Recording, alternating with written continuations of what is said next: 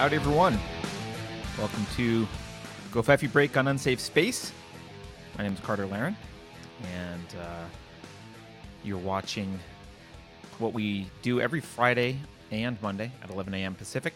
Uh, I'm normally joined by Keri Smith. I will be joined by her shortly.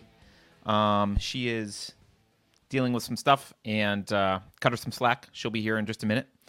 So Welcome, everyone. Uh, if you'd like to support the show, you could make sure you're subscribed to YouTube. They like to uh, unsubscribe people without our or their consent. So uh, go double check you're subscribed. You can always like it, share it, and if you want to for- support us financially, you can do that through Subscribestar, YouTube, Locals. Um, you can just go to unsafespace.com slash donate and find all the ways to do that. Uh, let's see we have book club. Our next book club is I don't have the book. I think it's by my bedside. I don't have the book with me. It's Thought Criminal by Michael Rectenwald. Uh, it's a fiction book. It's pretty short. It's good so far. Uh, I'm enjoying it. So uh, hop on that. The book after that, which we like to announce so that people can get a head start if they want, is The Fourth Turning by William Strauss. You can go to our uh, book club page on unsafespace.com. You can buy those books or just check on dates and that kind of stuff. You can also see old book club shows there. Um, so yeah, the other thing I want to do, the other housekeeping, a couple more housekeeping things I want to do. Um, one is if you haven't noticed, um, we have a new series called The Great Reset, and it's hosted by Ian Kay, aka Comics Division. Many of you know him as Comics Division. He is uh, he's going to be producing a series here on Unsafe Space called Great Reset, all about the World Economic Forum's uh, plans to take over the world.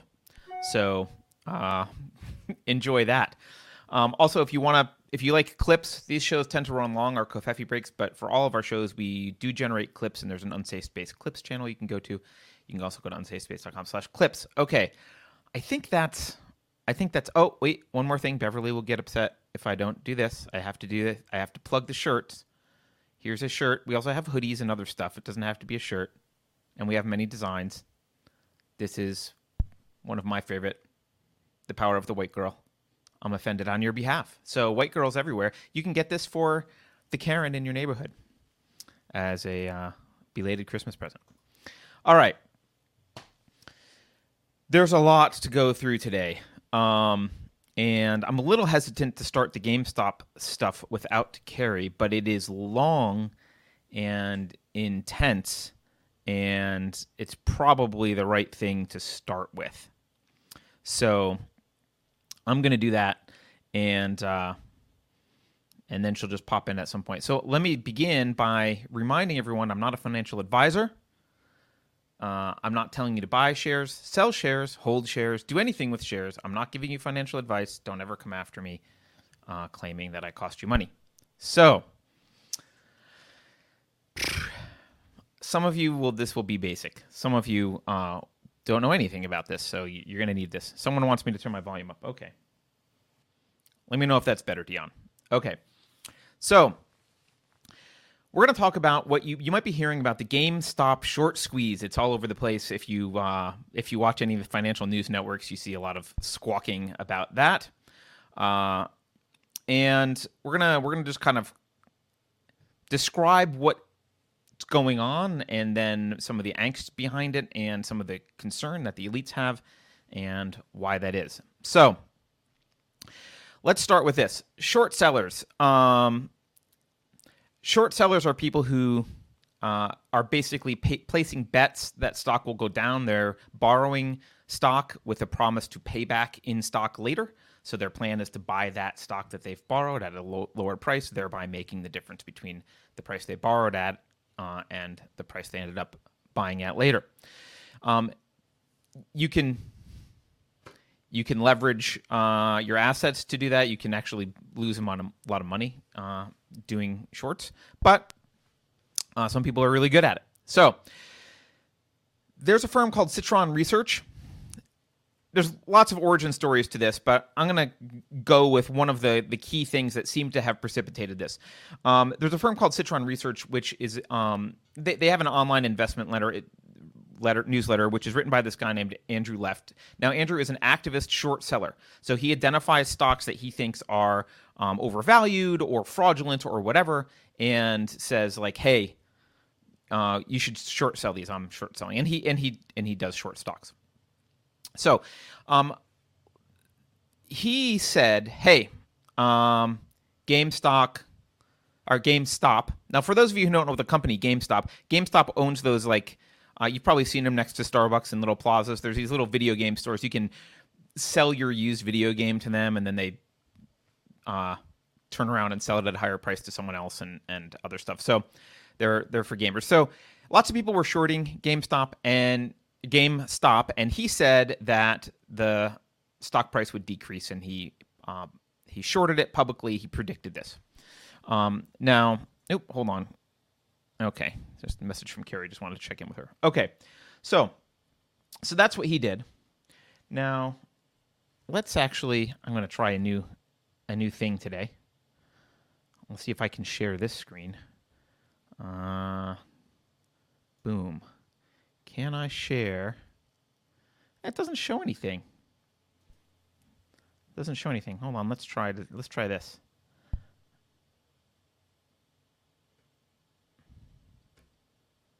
Yeah. I was trying to share the screen in a cool way, but the cool way to share the screen isn't working. Um, unfortunately. Sorry. I'll share the screen the old way. So, here's the screen the old way. Uh, it might be black at first unless I fix it. Yep.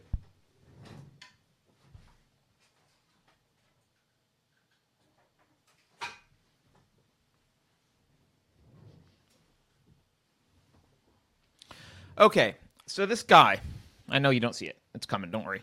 So this guy, uh, he writes an article about this. He writes in his newsletter, "Hey, uh, GameStop. GameStop is a risk. It's bad. Um, you know, I'm shorting it. That's uh, that's actually game. that's that's a preview of what happened later. So, but here here's his article, and he says in it, "Hey, uh, I expect GameStop to be back down to the twenty dollar level. This is after some some uh, pumping up already. Actually, people just want to buy the stock even without thinking about the business. Uh, but to have a mall based retailer that's actually failing, doing poor, trading at all time highs when it comes to valuation, if you believe they're going to hit their numbers, they're trading at next 12 months, 42 times EBITDA, and normally it would trade at four. Blah blah blah they're a high short interest for a reason because their business is pretty much in terminal decline. Nobody wants to hear that. They just want to buy, buy, buy. So this is him pushing back on something that, that happens later. But he he he uh, basically talks some shit about the stock and shorted it. Well, there's a wall. There's a Reddit forum called Wall Street Bets. This Reddit forum really did not like, uh, really did not like this. They originally, I think, they actually saw some fundamentals in the stock that they liked um, that they thought were were pretty good, and I think that's morphed a little bit into um, more of a crusade, which we'll talk about. But oh wait, hold on, let me add Keri. Hey, Keri. Hi. I am in. Oh, why are you coming through? Oh, I Yeah. knocked out my. You should be coming through my earphone instead of the speakers, so you don't have echo. I'm introducing some GameStop stuff. I'm so- very excited about it. Keep going. All right. I'm just listening. So anyway, um, so the Reddit forum, so Wall Street beats or bets this Reddit forum. They um, there's a lot of like similar to Occupy Wall Street. There's that that kind of anti Wall Street energy going on in the forum, right? You know, and there and just to be clear, historically there are legitimate gripes with with Wall Street. I think there was a, Occupy Wall Street had a lot of legitimate gripes. Um, they're upset about the cronyism between Wall Street and the government, which is was exemplified by the bailouts in the financial crisis. Um, and look, the way it seems to work is Wall Street. Not only do they have a revolving door with regulators, but they also um, take big risks and get to keep the rewards when they win, and when they lose, they just run to the government and, and socialize their losses, which means we all pay. So, legitimate gripes um, that the Occupy Wall Street crowd has. Typically, though, I think a lot of people, um, a lot of that crowd, kind of then and ends up with like this obtuse grab bag of solutions that involve more government regulation and socialism, which is uh, exactly the wrong answer. But some some of those people are more liberty minded and say like, hey, we need to, you know, get the government out of this crap. Anyway, that was kind of the set uh, this the sentiment on the Wall Street Bets Reddit channel, and they decided to get together first in a little private group, but then kind of publicly, and say, "Hey, we're going to fight these short sellers. These people, uh, this this guy uh, Andrew Left, um, Citron. We're going to fight them." And we're going to try and create what's what's called a short squeeze. And what that is is you imagine if you're a short seller, you've bought, you've you've bet, you've borrowed your your stock, you got to pay it back at some date. You're counting on it to go down. You've borrowed it, um, and and they do hey, this. They leverage this, so they borrow you, more they can afford. Did you explain this just for people who yeah. don't understand shorting? You already did. Okay, good. Yeah, I understand shorting. I, I explained shorting. Okay. So what what what what they're trying to do is put them in what's called the short squeeze, which is drive the stock price up so that when they have to go um, when they have to go make good and return the stock that they borrowed, they have to pay a lot more. In fact, maybe so much more that they can't pay it and they go bankrupt or whatever. So, for example, to- let's say that games these are not the true numbers, but let's say GameStop, uh, GameStop stock was at ten dollars, and they shorted a bunch of it. They bought a lot of it at ten, and they were assuming it's going to go down to seven, so they can buy it at ten, sell it at ten, wait till it goes to seven, buy it back, return what they had, return the one share they had borrowed, and now they've made three dollars, right? Um, on that one share. So, right. but this would be like. But if it goes to 100, they own 90. If it goes to 100, they owe $90 on each share. right. Which is those numbers actually aren't that far off from what happened. So, yes. Um, so, uh, like I said, I think a lot of people actually liked the business of, of GameStop at first, but this turned into a kind of crusade to, to show that they could flex their muscles against the Wall Street elite. And so they wanted to hurt hedge funds. Specifically, they were going after um, Melvin Capital, uh, which we'll talk about in a minute. And they were primarily using these zero commission brokers like Robinhood. Zero commission brokers, you don't pay for buying or selling, you just do it, right? So, uh, well, what happened? Well, here's what happened. Uh, it worked. um, they they brought they brought Melvin Capital to the verge of bankruptcy. Now, Elon Musk tweeted about this. He tweeted a GameStonk, which was one of the memes going on.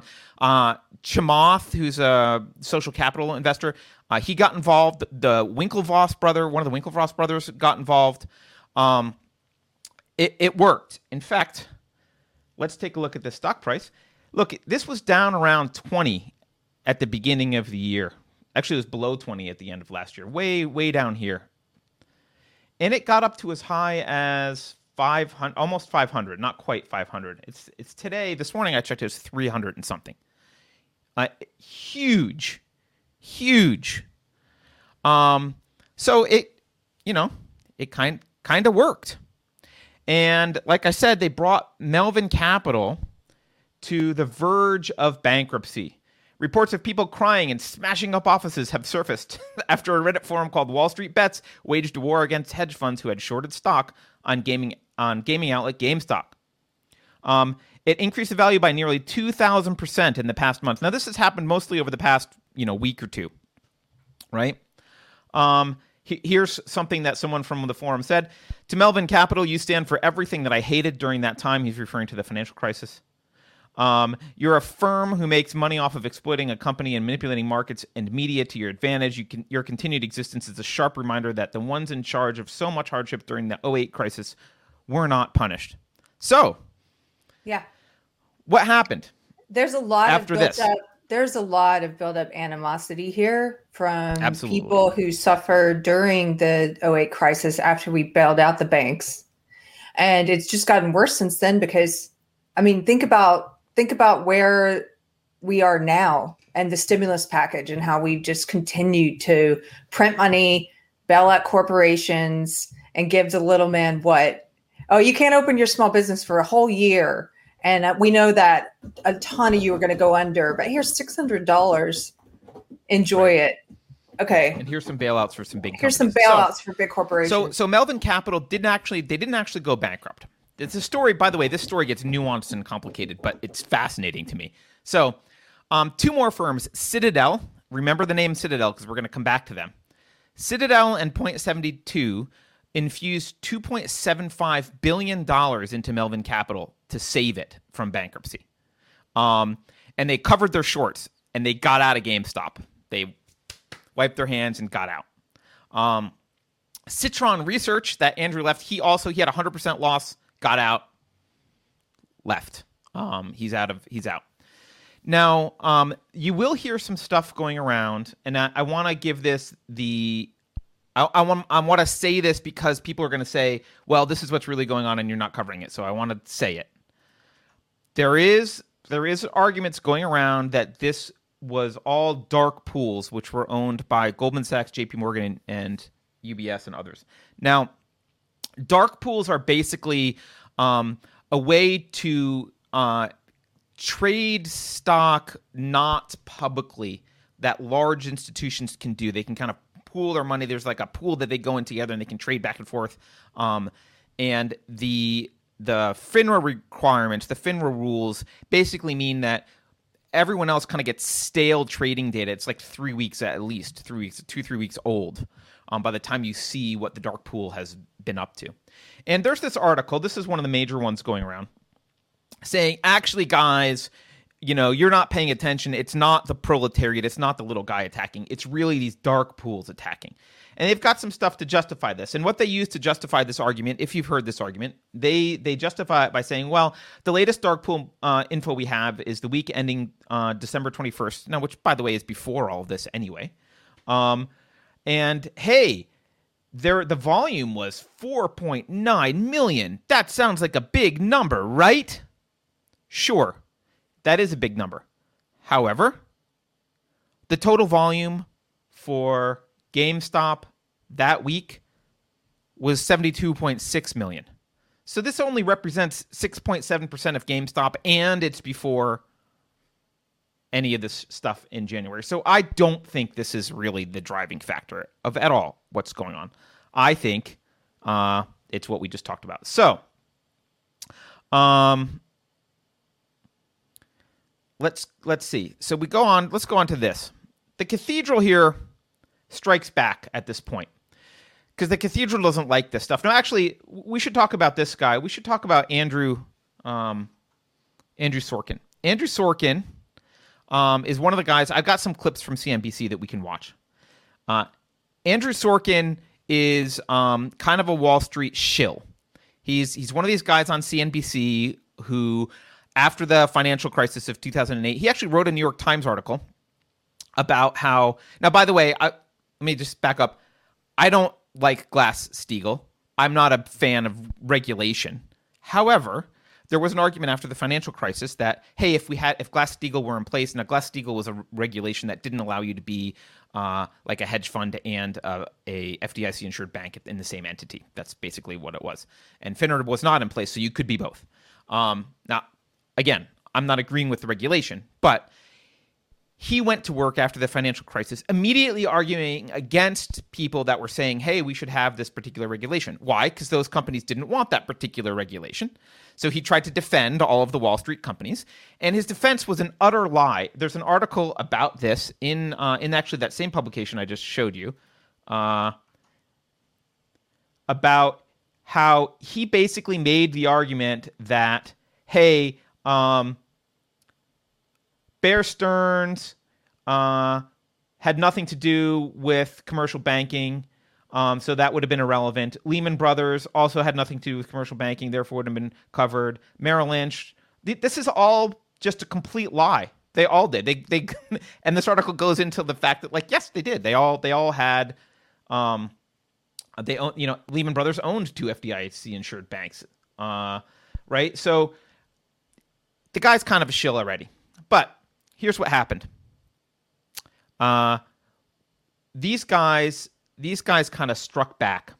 Uh, the cathedral got got angry. They struck back at all this stuff. And let me see if I can play some. I'm gonna play some clips. So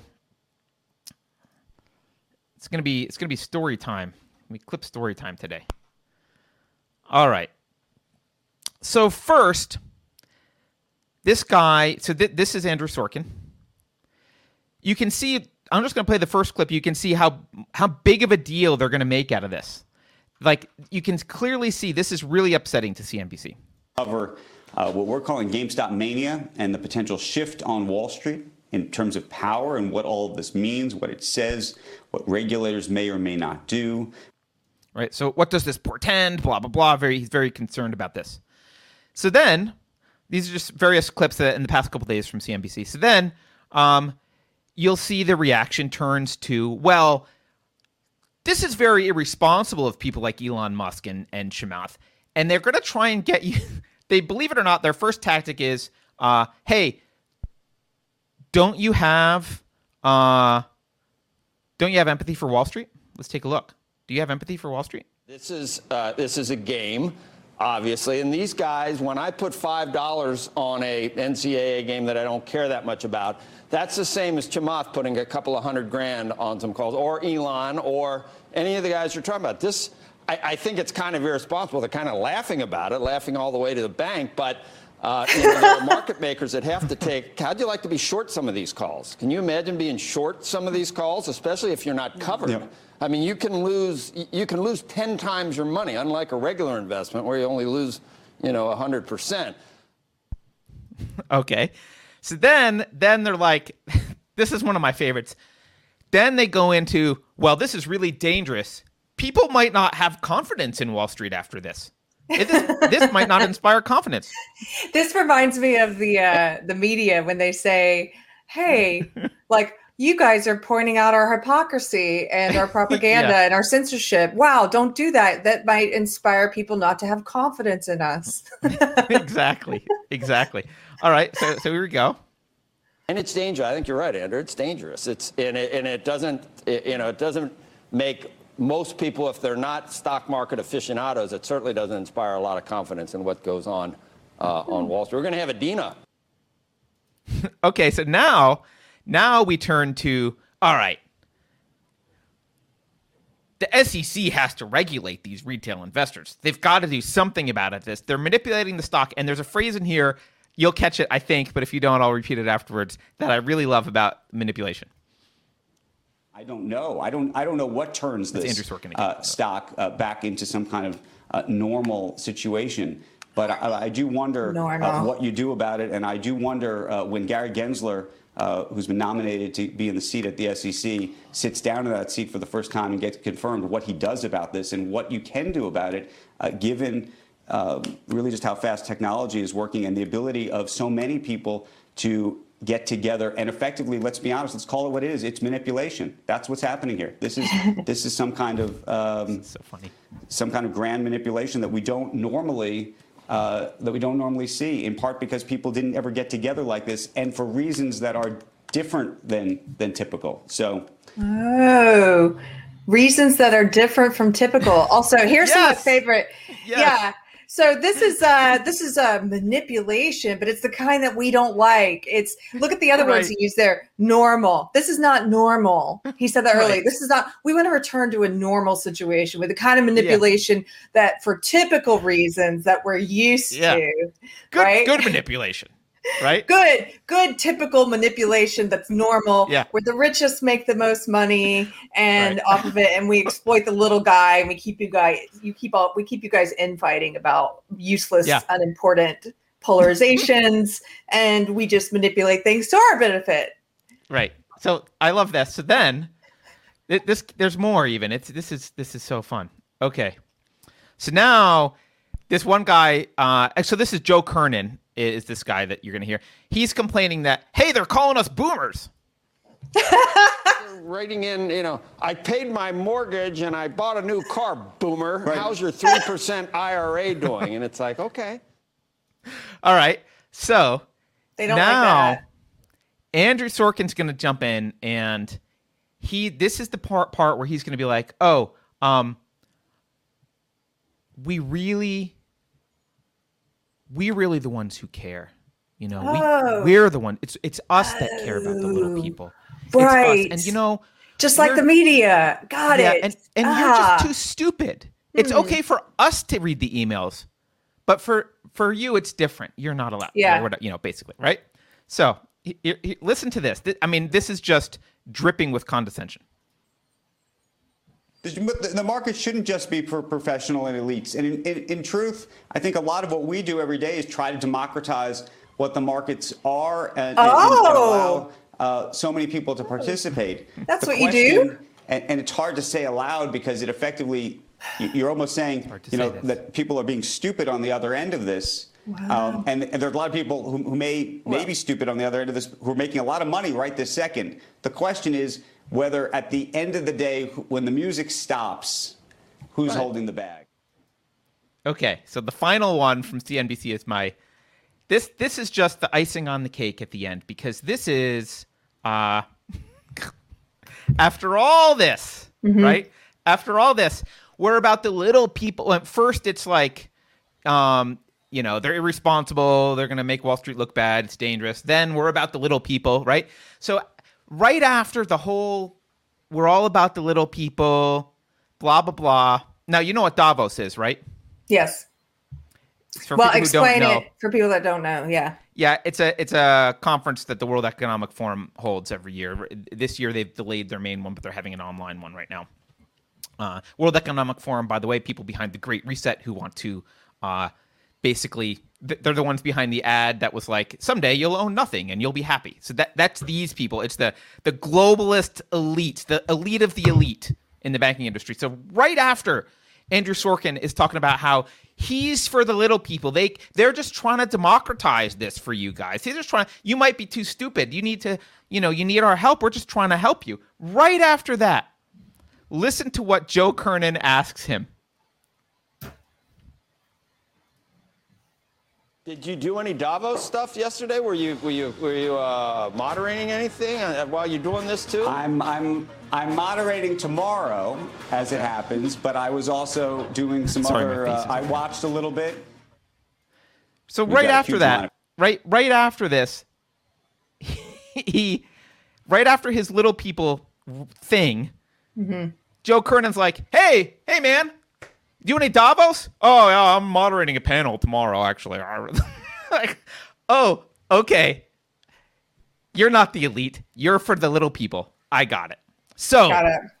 okay, so so the cathedral attacked. Let's look at some other stuff that then happened because that was this is just that's just a drop in the bucket of the cathedral cathedral attacks on on this stuff. So, next thing that happens.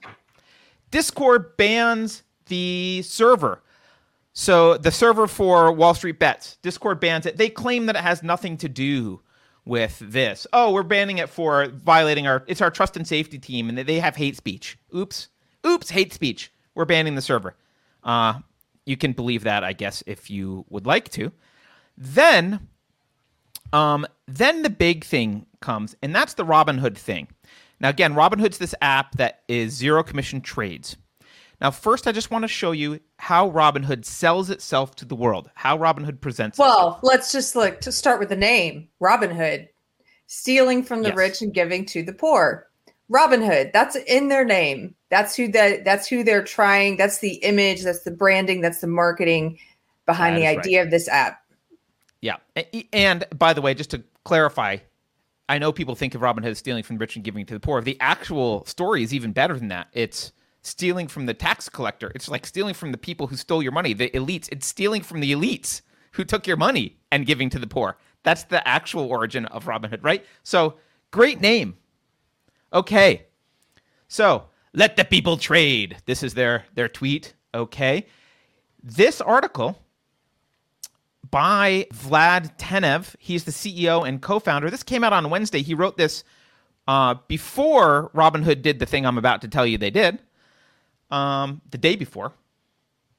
And he makes great, he sounds great here. This sounds great. Hey, should there be additional gating requirements to limit the risk for investors who are just learning the ropes? Does the average American possess sufficient command of financial concepts to navigate the markets responsibly? I'd argue that those who question the capability of retail investors do not have the interests of everyday Americans at heart. It's wrong to view the arrival of increasing numbers of retail investors in the market with dismay. It's short sighted to proclaim, proclaim, that financial instruments integral to the investment strategies of wealthiest Americans should be left exclusively in the hands of the old guard. Wow. The answer is not to limit access, he says in bold print up here. The greater danger to our society is not that individual investors will make the wrong decisions. More importantly, it's that individual Americans will not be encouraged to increase their financial confidence or empowered to participate in the market at all. The answer to the problem is not to limit access. Well said. Great, great job. What did they actually do?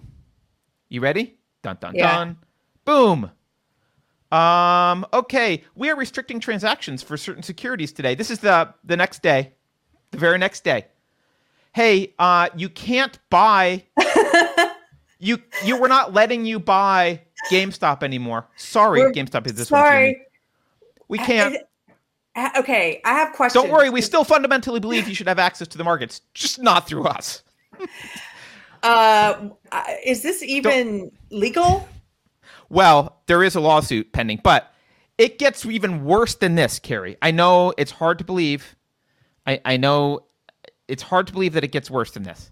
But, okay, but, but let's just pause here for a second. So, for people who don't understand, right. effectively, what they're doing by saying you you cannot buy GameStop anymore, you can only sell it.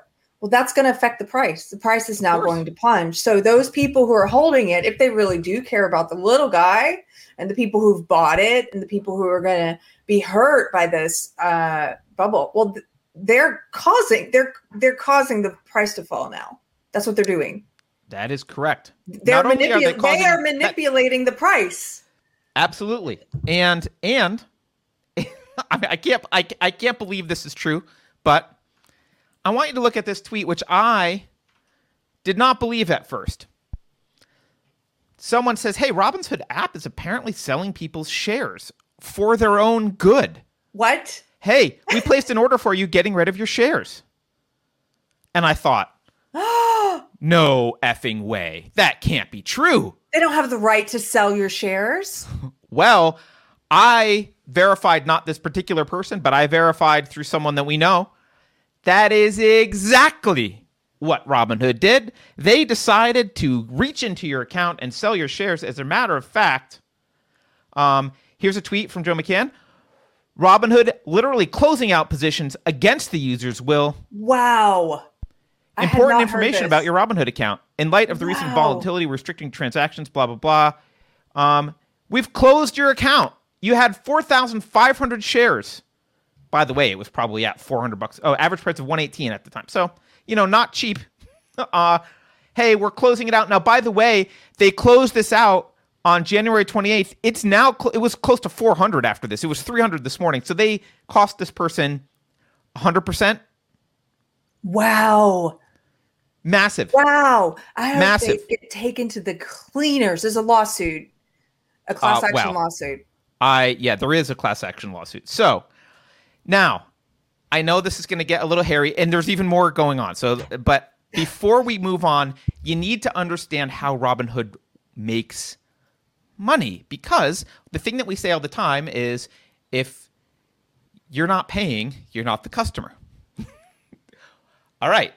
Well, a zero commission app where you don't pay, guess what you're not? you're not the customer. Uh, so they have two main sources of, of revenue. Okay. They have two main sources of revenue. One is you can be the customer, you can pay for perks and access to special features. It's called the gold membership. The other main source of revenue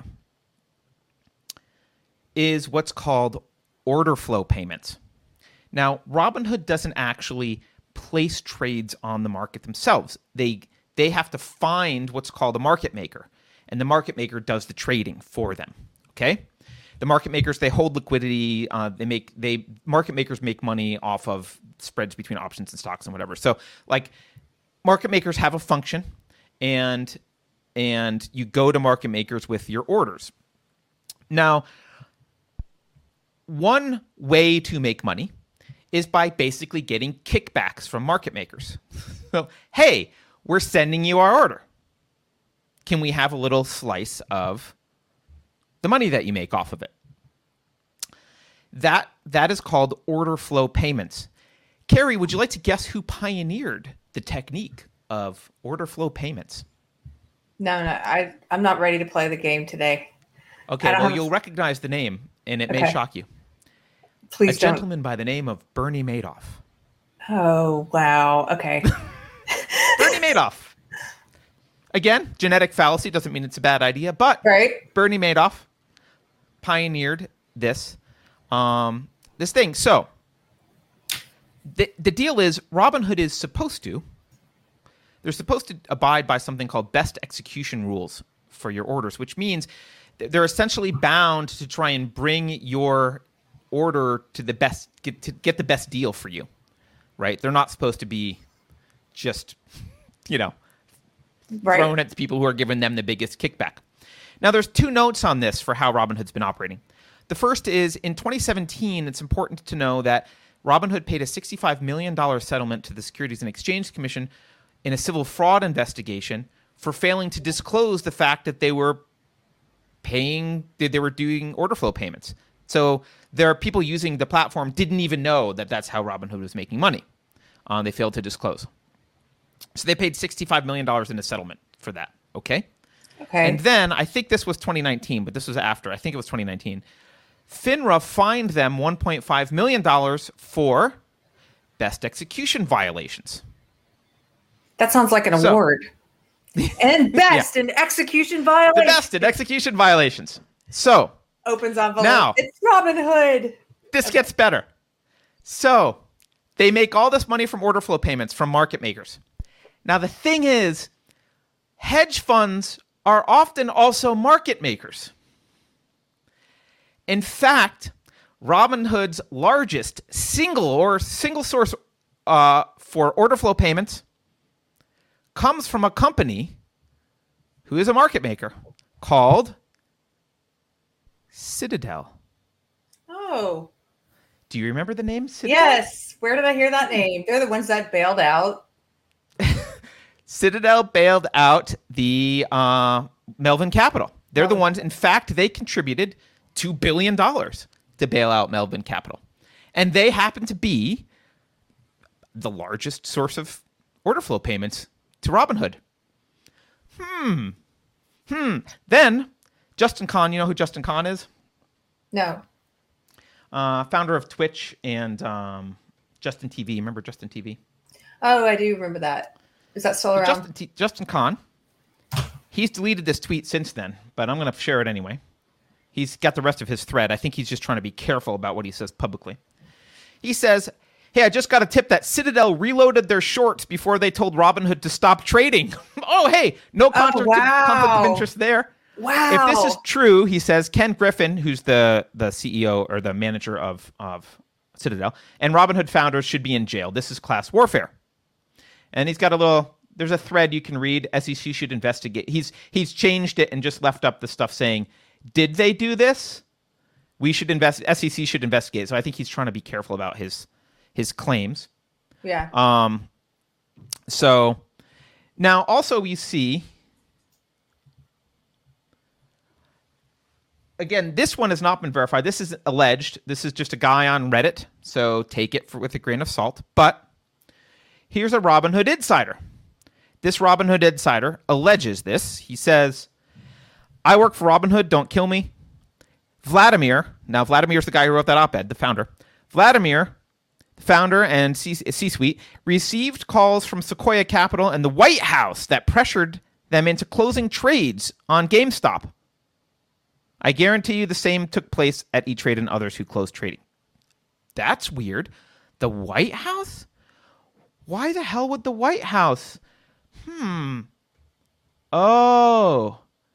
Janet Yellen. So Jack Posobiec says this oh. a couple oh. days ago. Janet Yellen's been on the phone all day to everyone you can think of. Uh, everyone you can think of. My White House sources tell me hedge fund managers, New York Stock Exchange, social media. So she's been calling everyone. Why has she been calling everyone? I don't know, but here's something that looks fishy. Uh, Can you the Treasury Secretary? People, wait, Remind people who she is. Yeah, she's she's Biden's... our Treasury Secretary that right. Joe Biden just put in office.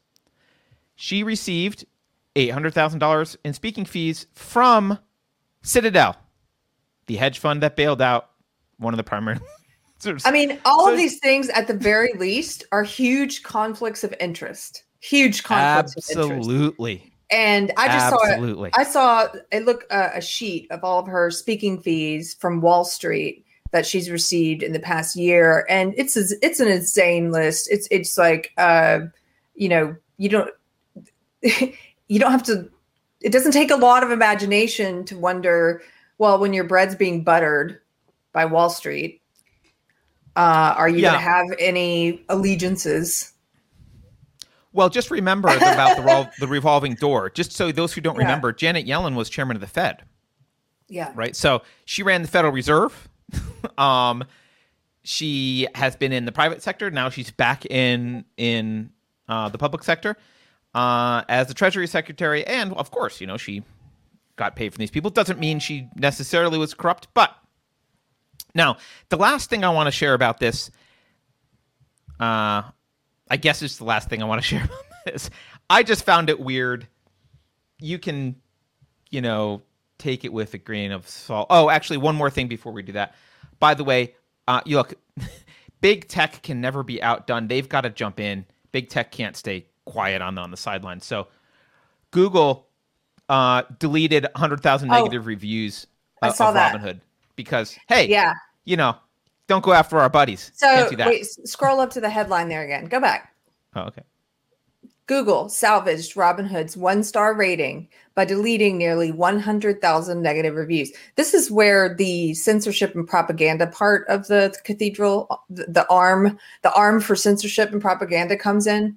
Is you know, it's not enough that they're manipulating prices, that they're not allowing people to um, buy, that they're actually selling their stocks for them. It's not enough that they're they're engaging in all of this. I would say illegal activity they're mm-hmm. also they're also not even going to let the public uh, have a voice in terms of reviewing what what's going on and reviewing the app. Google right. steps in. Here, let me scratch your back, Wall Street. Uh, I'm going to delete all these negative reviews from the average citizen because why let the why let the plebes have a voice about what's going on? I sent yeah, you, you something. You don't get a voice. I sent you something funny. I just I saw so many funny memes come out of this, and I just wanted you to put one up because this is kind of this just gets to the sentiment of I think what people are feeling about it, about why they think this is. I thought when I first saw this was happening, I thought it was great. I thought it was great that people were banding together. And also look at the companies they picked. There's something very Gen X about it. They picked GameStop, AMC movie theaters. yes and BlackBerry. There's something very nostalgic there. And Nokia, sort of like, Nokia, yeah. Oh, and Nokia. Yeah. It's like uh, we're gonna pick these companies that are going the way of the dodo bird, and we're we're sort of. I, I think there's an article to be written there about Gen X and nostalgia and choosing these companies in particular. So here's a tweet I saw. This I just thought this was funny. He says, "I know this GameStop stuff is funny, but you have to remember that this is hurting real people who own multiple boats. well, that's it. That you know what that reminds me of, Keri. It's exactly that sentiment we saw in the CNBC clip of like, can you imagine having you? Can you imagine being short like this? Like, yeah, I, no, actually, most people can't imagine having giant short positions because most people don't don't do that, dude. Um, okay, but I would like to wait. Just hold on. Wait. I, okay, well, something something I've got funny. more stuff on this before we move on. Okay, but I just put it along the same line of this is something Gen X or I think there's a lot of Gen X involved here, and the companies they picked is very funny. I would like to submit a list of that we can add to of companies I would like for them to raise the stock on moving forward. Tricksters, um, Delia's, if they're still around. Do you guys remember Delia's? Lisa Frank, we'll put her on the list. If you guys could kick the sticker Lisa Frank up. I don't know. I don't know. Uh, you don't know. you don't know these old companies. uh, uh, Umbros. Is that are they still around? Umbros. They they're yeah. still around though, right? Yeah. Uh, anyway, anyway, go ahead. I was just making a joke. Well, I no, I just look. This next thing, I I don't have and, a and specific. Sh- and Showbiz what? Pizza Place. Showbiz Pizza Place. That's it. Okay. Okay. okay. You're not going to throw Chuck E. Cheese in there or Pizza Hut. Okay. Um. All right. This next thing, I don't have a specific. Uh, I, I'm not going to make a specific claim about what's going on, but I want to. I want to show you how all these people are often connected and why this gets messy to figure out when you're talking about even something like the mainstream media and and some of these hedge funds. So as a reminder, CNBC, which is where we got the clips, NBC is owned by Comcast. So I just did just out of curiosity, Who owns Comcast? So these are the 13F filings. These are the largest institutional holders of Comcast. Let's just pick out the first two. The two largest Vanguard Group and BlackRock. Okay. Let's just take a look. Well, Vanguard Vanguard actually owns In fact, here, let me let me find it here. Vanguard is one of the largest institutional shareholders of GameStop. Oh. That's that's curious. That's curious. Now, they will argue if it doesn't matter because they only, you know, they only made a billion bucks and they're a six trillion dollar fund. So what the hell do they care? Well, I don't know. They might care about that billion, maybe not. So that's Vanguard. That was the largest owner of largest private owner of uh, institutional owner of of NBC. BlackRock. Hey, they probably made about two and a half billion on GameStop. Oh, look at that. Um, they owned uh, 9.2 million shares, roughly a 13% stake as of December. So they're doing pretty well. Um, do I have a specific you know, I'm not I'm not making a specific claim that they did anything, but uh, you know, this, which is the class action lawsuit going on, is inevitable. There'll probably be more, and uh, I to me Keri the summary of all this stuff, or I don't know if it's the summary, but it's the the takeaway, the positive takeaway. Since we like to do positivity, the positive takeaway is Wall Street's afraid of the actual free market. Oh yeah. I don't know if you realize that. Like people think of Wall Street as capitalism and free market. Wall Street's not about the free market.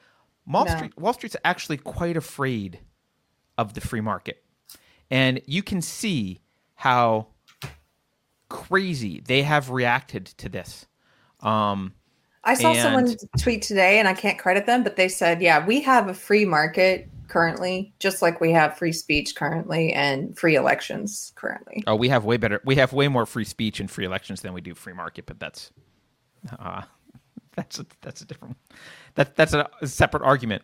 Well, but, that itself yeah, is I a mean, mind twist. That's a mind twist for some people. It's a mind twist for me. Yeah, I mean, well, I mean, I think, and this is the problem with this is the problem with you know, Wall Street. So Wall Street's argument is you're not as much of an expert as we are. You guys are going to lose your money. Blah blah blah. That's that's the the establishment's argument. Is like, look, retail investors, you don't know what you're doing. You're going to lose your money. Blah blah blah. And that may be true, but let's be honest. Wall Street investing is largely about human psychology. There are fundamental investors like Warren Buffett. There are people who buy and hold. They look at the fundamentals of a stock and they hold. But people who play these kind of games, betting that stock's going to do a certain thing within a month or within a week. Um, they're they're playing the human psychology game, and if a large number of retail investors get together online and change the human psychology running the markets, I don't think you can make the claim that they'll necessarily lose. Um, it's a human psychology game, and if they've got enough clout and they can move enough stuff around, uh, this could totally work. This could totally work. Uh, and I, I actually really like this idea of retail activism, um, partly because I, I see how much they hate it. Uh, oh, yeah. And that's a good sign. It's a good sign when they really hate it.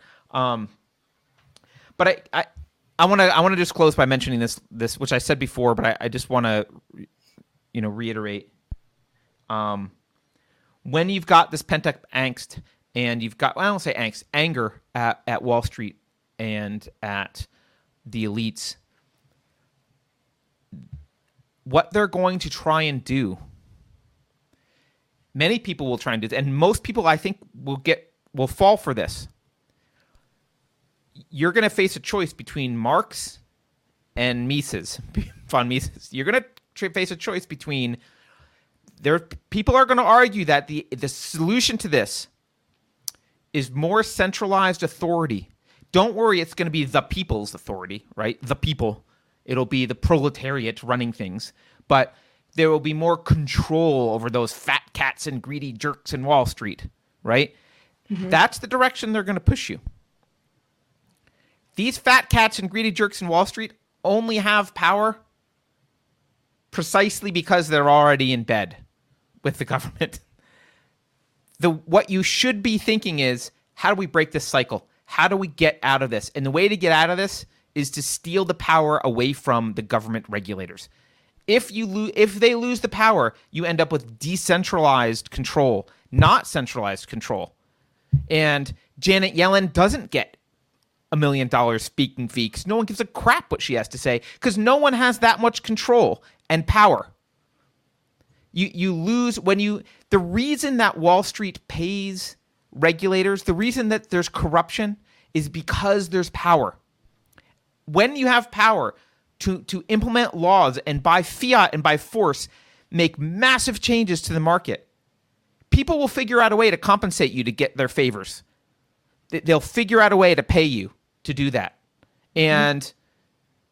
and with that much money, probably people willing to take those that kind of payment and and people good at getting away with it are going to end up in power. That's what happens if that power is available. If the power is not available, poof, it goes away. There's nothing that, there's no one to bribe. You can't bribe. This is why they don't like the retailers getting together. There's no one to pick up the. They can't call the Reddit forum and be like, "Hey guys, uh, how about we do this? Make a deal." Blah, blah, blah. They, there's no one to control. There's no control. They have no control. They can't meet him at the Yellowstone Club. They can't like bump into them at Davos and have a conversation about what. There's no one. It's just, it's this like uncontrollable beast of people. It's it's the it's regular people. They can't control it. That that's why they hate it. But if you want that, you've got to have decentralized control. Everyone's got to have their own little piece that they control, and people collectively, voluntarily getting together. This was all voluntary. They voluntarily got together and did this. So that was a long one, but I think it was worth going over. Did we miss anything? People can tell us in chat if we missed anything about GameStop that you wanted to cover. We should probably do some super chats. Why don't you uh, pull up some super chats? Yes, I have to let the dog outside. Okay. There's only one I can actually put on the screen, but I can read a bunch of them. So, and actually, I don't even know if I can put this one on the screen. I'm working on some software to change some of the super chat stuff, but I'm not done uh, to allow me to do a little better. But I do have a working prototype that at least lets me go through all the super chats so far. So, um, all right. I think the first one that came in was from Azor said said the stonkening is upon us. Rise up, stonks. uh, There's so see. much there's so much room for humor in this. I just I know. Again, I love it. I love it. I love and it. and I think uh, my list is growing longer of the companies I would like to see them uh, the tricksters uh, get get get uh, you know help raise the price of. Let's see, Radio Shack. Remember Radio Shack? Oh, are, aren't they already dead? I think they're still around. Tower Records. Anybody? I thought they Anybody? were already dead too.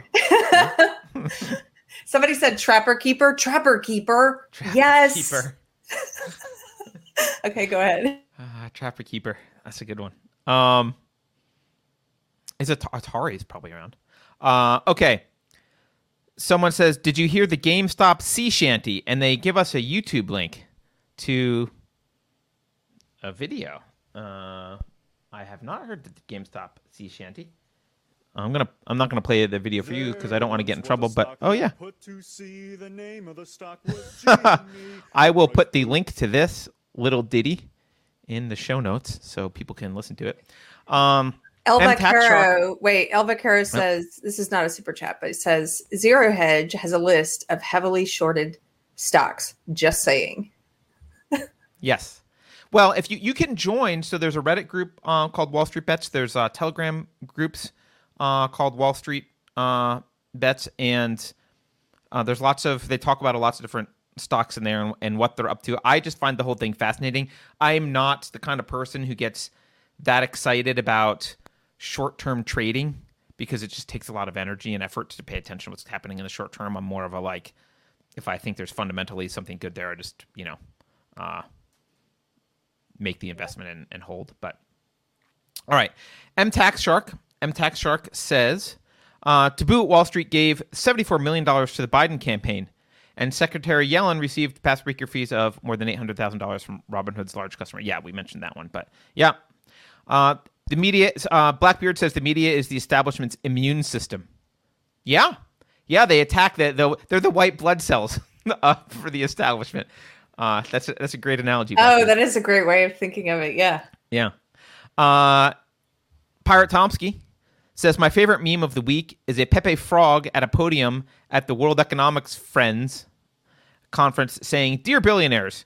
You will own nothing and you will be happy. yeah, nice. I, I would love to see I would love to see that actual uh, nice. argument being made to them. Mm. That's a good one. Um, Adam Coleman says, "Are the common people telling the billionaires that they will own nothing and they will like it?" Yes. We look. We similar... can call it the Great Reboot. Yeah. I love it, Adam. Yeah. Adam Coleman. Thank yeah. you. Yeah. similar minds. The Great Reboot. Uh, Pirate Tomsky says, "Oh, what a tangled web we weave when we first practice to deceive." And Thomas St. Thomas says, "Can some Gen whatever person ask if Reddit can bring back Blockbuster Video?" Yes, let's, uh, let's add Thomas. Blockbuster to the list. you know, Blockbuster is one of those companies that's uh, to me it's it's super sad because they uh they totally they totally had a chance. And they they just you know they could have beat netflix. Netflix was mailing out dvds and blockbuster was like no no no that's stupid. People want to come to our store. Oh well. Uh, it is what it is. All right i'm i'm talked out for a minute what do you want to do next? I got two other I got two other stories, but I don't care what we do. I'm just going to read some of the last super chats so we get caught up. Uh, I'll fight you naked says this for 2008 you demons hashtag hold the line. Mm. I hmm. think I think a lot of people do have anger about 2008 in in what what we see unfolding with uh with GameStop. Um, let's see. Pirate Tomsky says maybe the Wall Street hedge funds should just build their own stock market.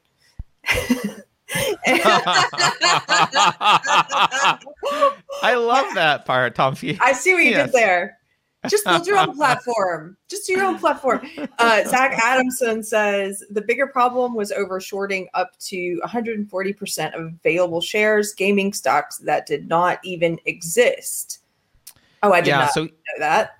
So he's bringing up a, a point that it was a nuance that I felt was too complicated to talk about, but uh, I, I, don't know if I'll call that the bigger problem, but this is one of the things that um, this is one of the differences between, and, and actually one of the things I like about this this movement is this is one of the difference between how the elites think of things and how regular people think of things. So the Wall Street they were they were shorting 140% of the stock, which means like there weren't enough shares. Like they couldn't there's not even that many shares. It's kind of like theoretic, almost theoretically impossible, but um, is a way to look at it. But uh, it works out in their like there's there's practically it works out for them to do that to to short beyond 100% of the outstanding shares. Um, and their complaint is like, well, the average investor doesn't understand that, you know, that's high, but that's, you know, that's just a thing that happens when you play the game that we play, and that's how the game is played, blah, blah, blah, blah, blah. And what I like is the answer from the retail investors, which is, no, no, no, no, no. We have common sense. That game is stupid and risky, and you're doing like we don't like you playing it. So when we see you playing that game, that's when we're going to attack you. That game makes no sense. Um, they recognize that there's irrationality that there that is being exploited, and I, you know, I think a decentralized uh, approach to this would maybe more common sense might surface. People, you know, people would look at stuff like that and go, "Who the hell would short 140 percent of a stock? right? That doesn't make sense." Um, all right, John Martin. You want to John, John Martin says China has a state-run media, but we have a media-run state. That's kind of brilliant. Uh, yeah. Uh. I think that helps explain things a little bit. Yeah. Thank absolutely. you, John Martin. All right. Keri. Yeah. What's up? I don't know why I'm so drained about that, but I was up. I, I spent so much time in these forums and looking around at this stuff last night. It was just, It's fascinating. It's fascinating. Ezra, wait, I'm gonna re-remind. I'm gonna remind people in case you came in late. We're not financial advisors. We're not telling you to buy, sell, hold, anything. Can't sue us. This is not financial advice. Okay. I'm just saying it would be funny if Trapper Keepers and Showbiz Pizza made a comeback. That's oh yeah, all. yeah. I, am not. I'm not. That, that wasn't directed towards anything you said. I don't even know if they have stock. I'm just kidding. Yeah, yeah, yeah. you just want to see fat laces come back. I understand. Right. Um, Delia's. okay. So, uh, a couple things that I've got on my my list to talk about. One is we can talk about the Ricky Vaughn stuff, and two is we can talk about the Biden executive orders, which I have some clips of him talking about. Um, can we talk about let's let's talk about the Ricky Vaughn stuff because this I think is one of the most insane things I've seen. And gosh, we've seen a lot of insane things already, and it's we're not even done with January. But um, of all the the you know okay, so since since they got Biden in they've kind of been doing this campaign of doubling down, which we knew they would do, doubling down on social justice. We've seen that in his executive orders. Um, they they are also doing this sort of uh, uh, show trial thing with Trump, with trying to you know impeaching him again a second time, and they're they're engaging in this. Um, uh, what would you call it? What what kind of historical reference would you give it where you go after political opponents and you try and criminalize behavior that has not been criminal, but you're trying to make it now illegal and use these people as an example? They're doing that. They're going after enemies.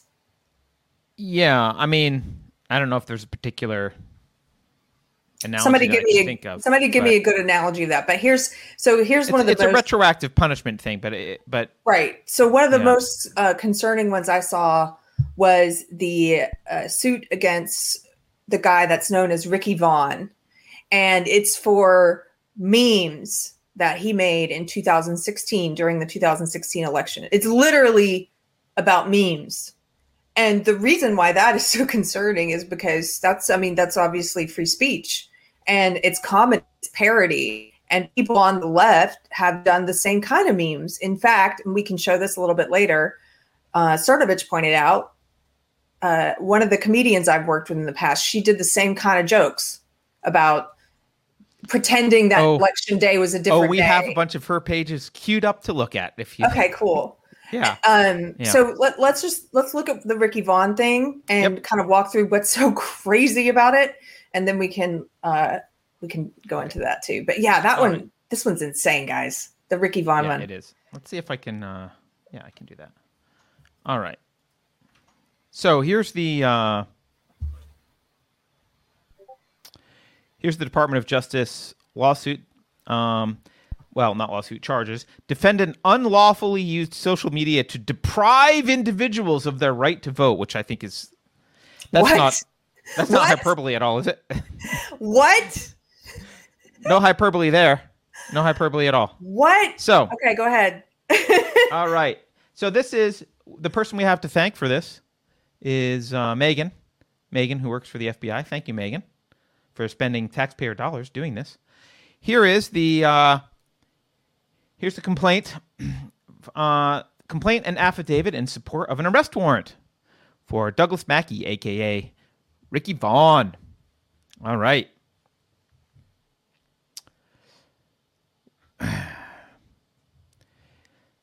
These are tweets, by the way. The disinformation spread by these individuals often took the form of memes. Oh, interesting. uh, this constituted criminal infringement of the right to vote. Wow. Really? Really? Wow. And who's right? Who's right? Instead of vote? reading the instead of reading the tweets here, let's just go look at the tweets. Um, here here are some of his memes. can you take me off the screen while you're showing these? So oh yeah, people, sure. So it's bigger, so people can see it. Thank you. There you go. Uh, okay. He has hashtag for those listening. He has hashtag I'm with her, hashtag Go Hillary, and it's picture of uh, a woman with a uh, African Americans for Hillary sign.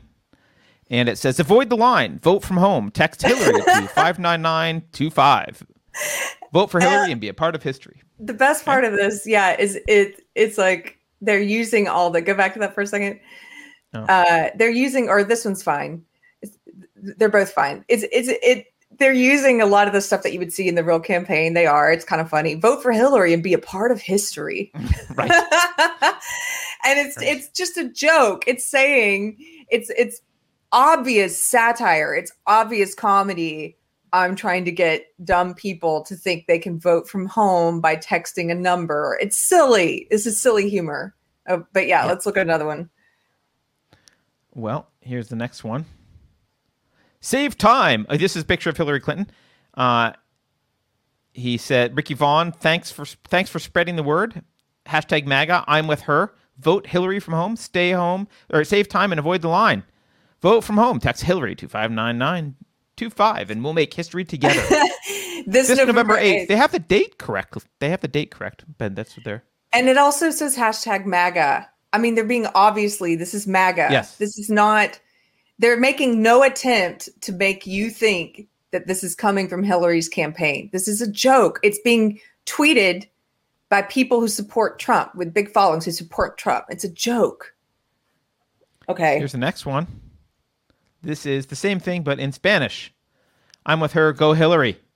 By the way, if you'll notice, the avatar has a MAGA hat, so it should be pretty clear that this is a joke. But uh, I'm not going to try and read the Spanish, but it's the same thing. Uh, text Hillary to 59925. Vote for Hillary. Okay. So this is this is what um, this is what constitutes. What was the language? Well, unlawfully the, the deprivation of individual right to vote.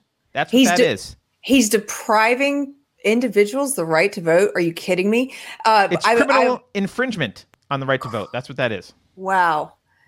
And uh, I I was joking that he's in in a meme of the state. Get it? In a meme? In a meme of the state? Oh, you nice. You're not laughing. Okay, never mind. Yeah, uh, it took me a second. Sorry, that was like a two on a I'm laughing on the inside. I right. get it. Yeah, sure. Okay. so yeah, so here is here is uh here's what's illegal now. Interestingly enough, it by the way, this is all for the 2016 election if you can't tell. This is old, right? Interestingly enough, there just might be a little bit of bias in the FBI. I know I know that is surprising. I know it might that might shock you, but it just might be that the FBI is slightly biased towards deep state shills like Hillary Clinton. Because at the same time, let's introduce this person. Now we've talked I've talked about this person before. I don't know that Keri has, but I've talked about this person before. I, I did a little uh, video about her indoctrinating have, children into social I, justice ideology. Okay, I have not, and please allow me to say something as you bring it up, since this is my friend. Okay. So, yeah, so this is a, a just as a good comparison. I saw Cernovich said, okay, if if we're now saying that these kind of jokes are criminal activity and the criminal deprivation of an individual's right to vote, well, like it you can't just have it one in one direction. That means something like this. This is my friend Kristina. Uh, she's a comedian. I used to represent her, just so every you know everything's out in the open. Um, and she did a similar. Do you have it queued up there? I've got a whole bunch. Are you ready? So well, let's.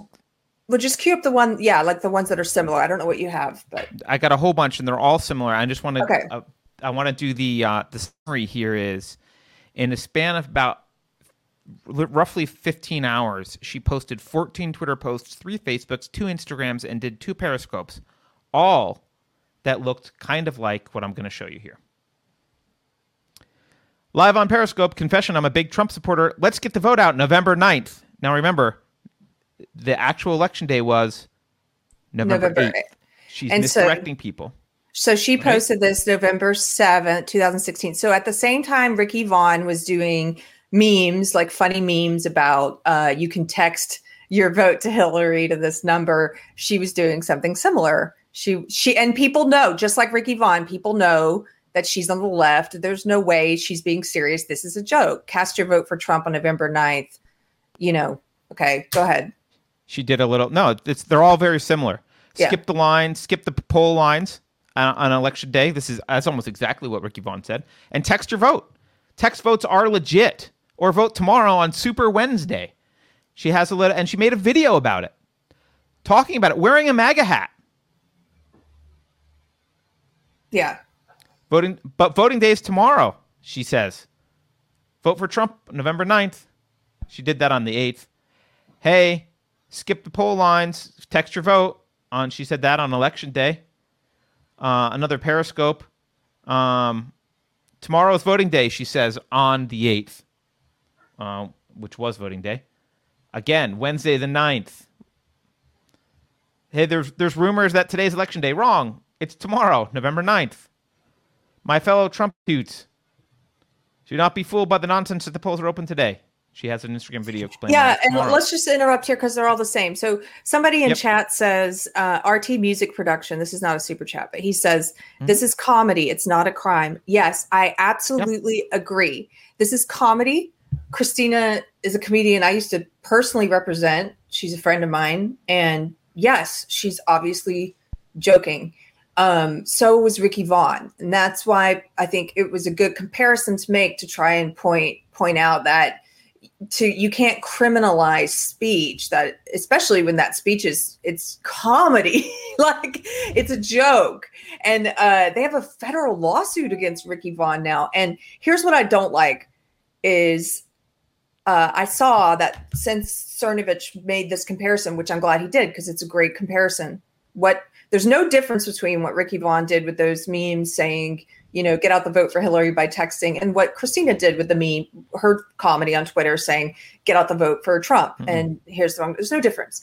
And I'm glad he pointed it out. What I don't like is that she is getting some hate in her comments and she's being it's it's unproductive and um i think what would be more interesting is i would love to see her come out and say i've looked at the ricky vaughn stuff and you're right i absolutely disagree with his politics but he has a right to make those jokes just like I did. How amazing would that be to see that? Yeah, um, she's not going to do that. And and I do want to be clear. I don't I don't like her. I don't agree with her, but I think she totally has a right. Like this is she shouldn't get in trouble for those tweets. This is totally comedy. They are a joke. Everyone can it's see that it's a joke. Yeah. Um so but uh you know, as I think there was a Harvard professor who did a study saying the average American professional commits, uh, on average, three three felonies a day. Um, and so, one of the strategies that the elites have is if everything's illegal somehow, um, what they do is they just you make you make the law the so-called law you make it objective sort of right like you you've objectively violated the law all the time so, so that you can argue you have objective law. That's the argument. Well, we have objective law. Anyone who does this is in violation. What you don't have is object- objective application of the laws. then we just like, oh, we just pick on people we don't like and prosecute them, and we leave everyone else alone. Um, and that is what, uh, frankly, what the FBI has been accused of doing with respect to the 2016 election in the first place. Yes. Uh, this is just an example of them applying that same bias to regular people with memes. Now, by the way, uh, her account size was comparable. It wasn't like he had 5 million followers and she had three. They were like comparable account sizes.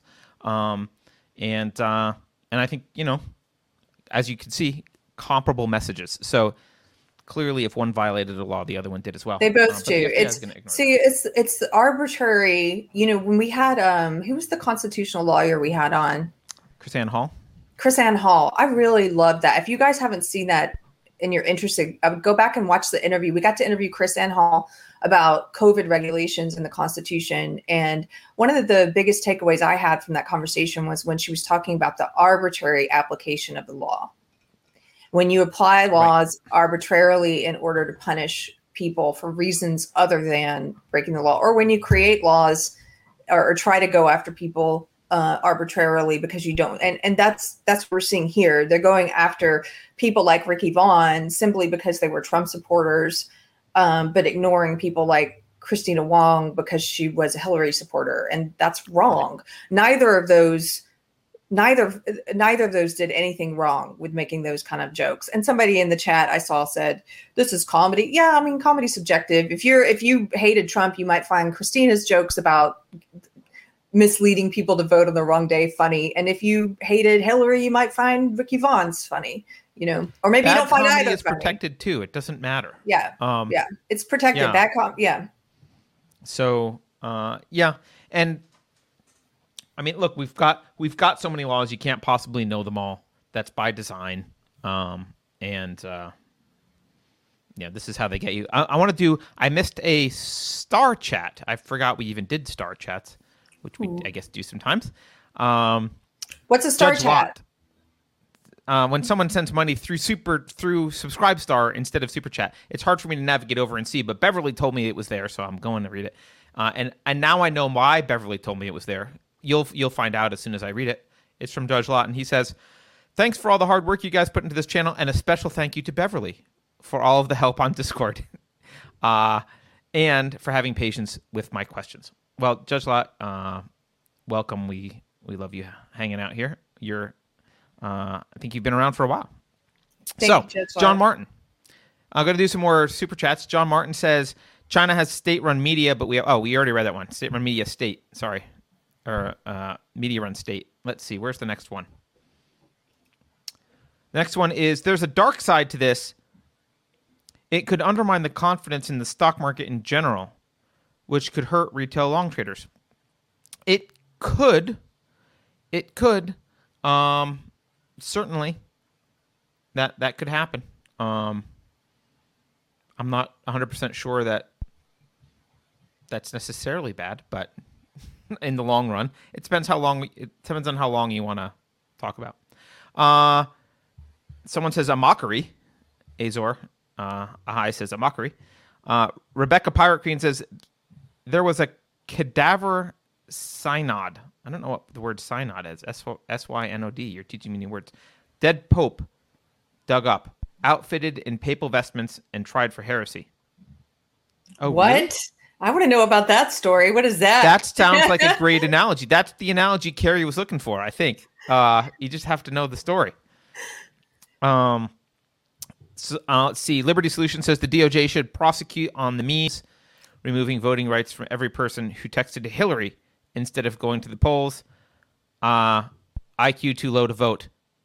yeah, that would be a good. This actually, the memes would be a great way uh, to just do. I'm not a big fan of of uh, state tests for voting, but that would be an interesting one. Give people obviously like have people say obviously wrong ways to vote, and then see how many people just do that. See how many people vote the wrong way. Let me read this. This is not actually the right analogy because this this person was already dead. But Rebecca the Pirate Queen, this is an amazing story, a little tidbit of history that I have never heard about before. I'm looking at oh, Wikipedia now.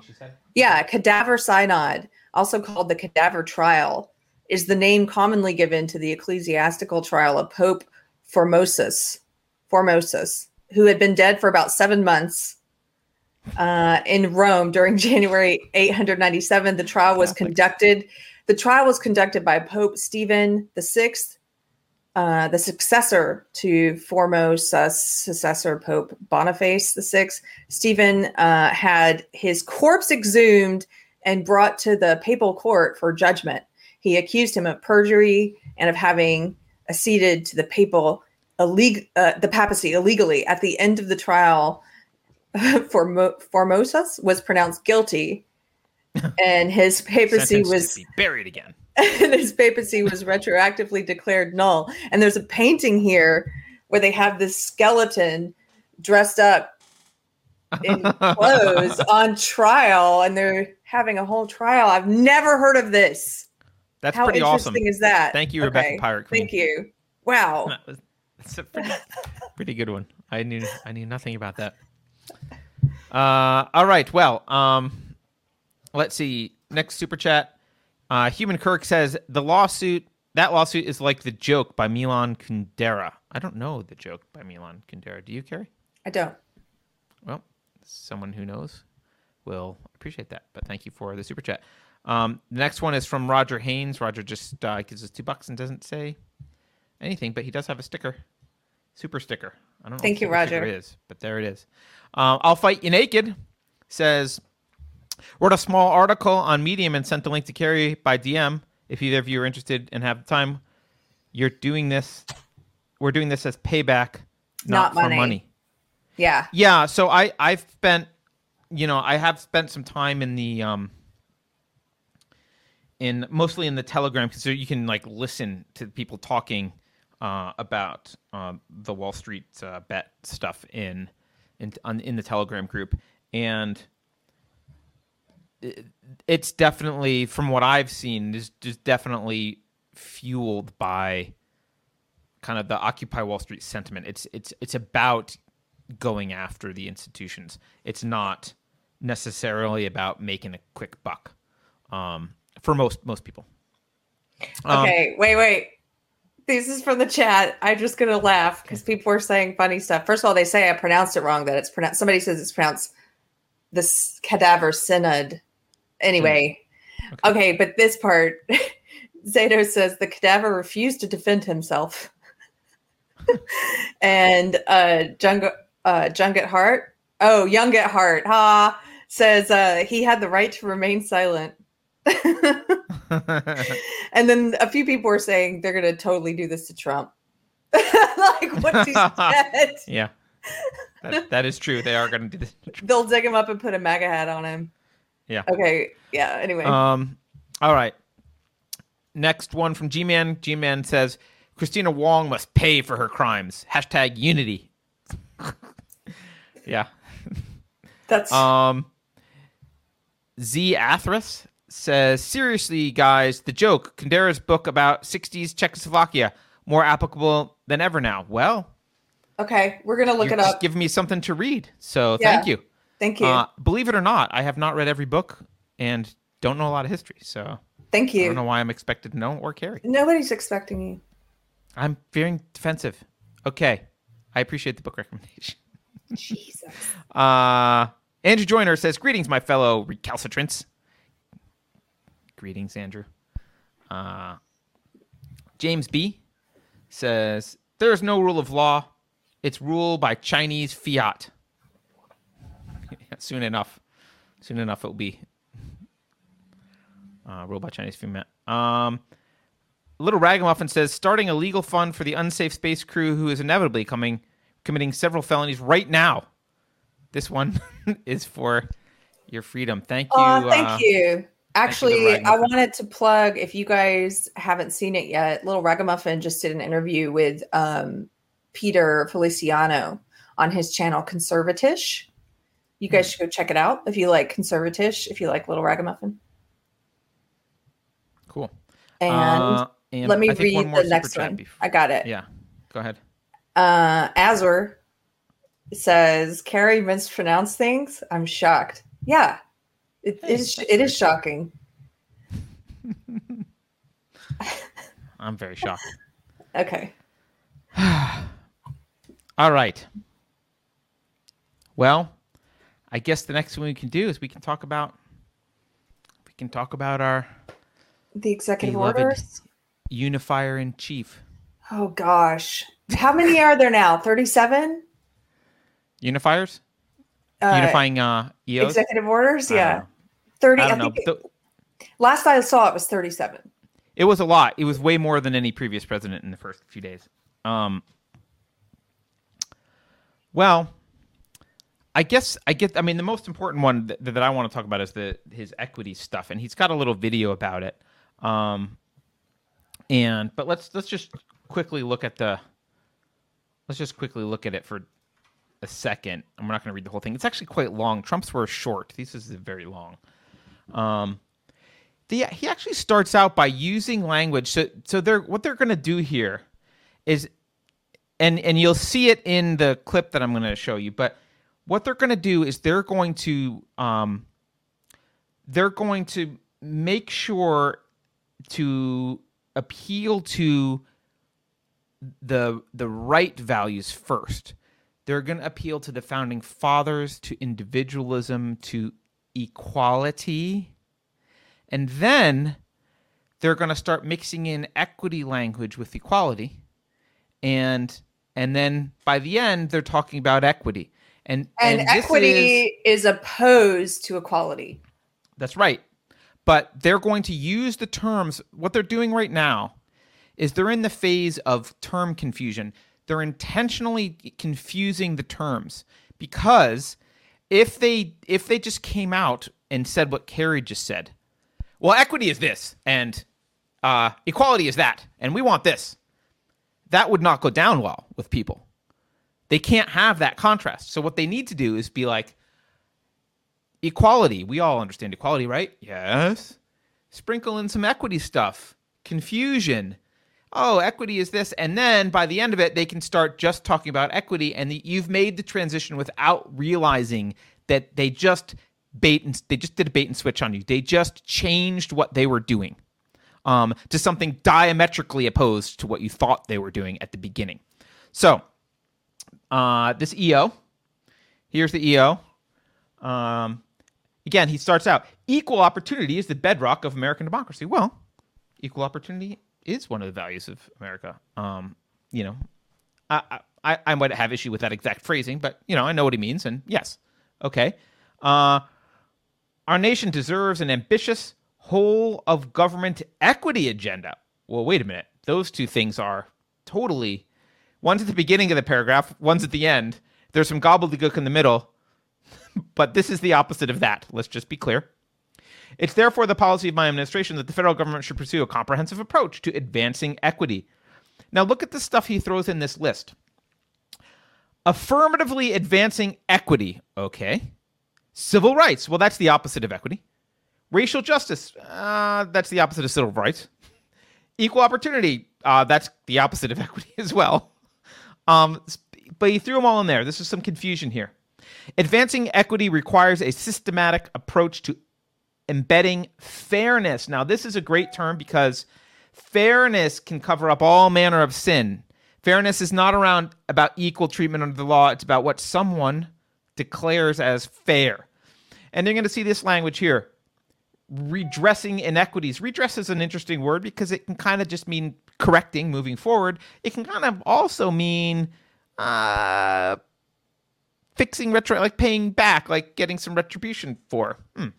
So, by the way, you know, this language we assume is intentional.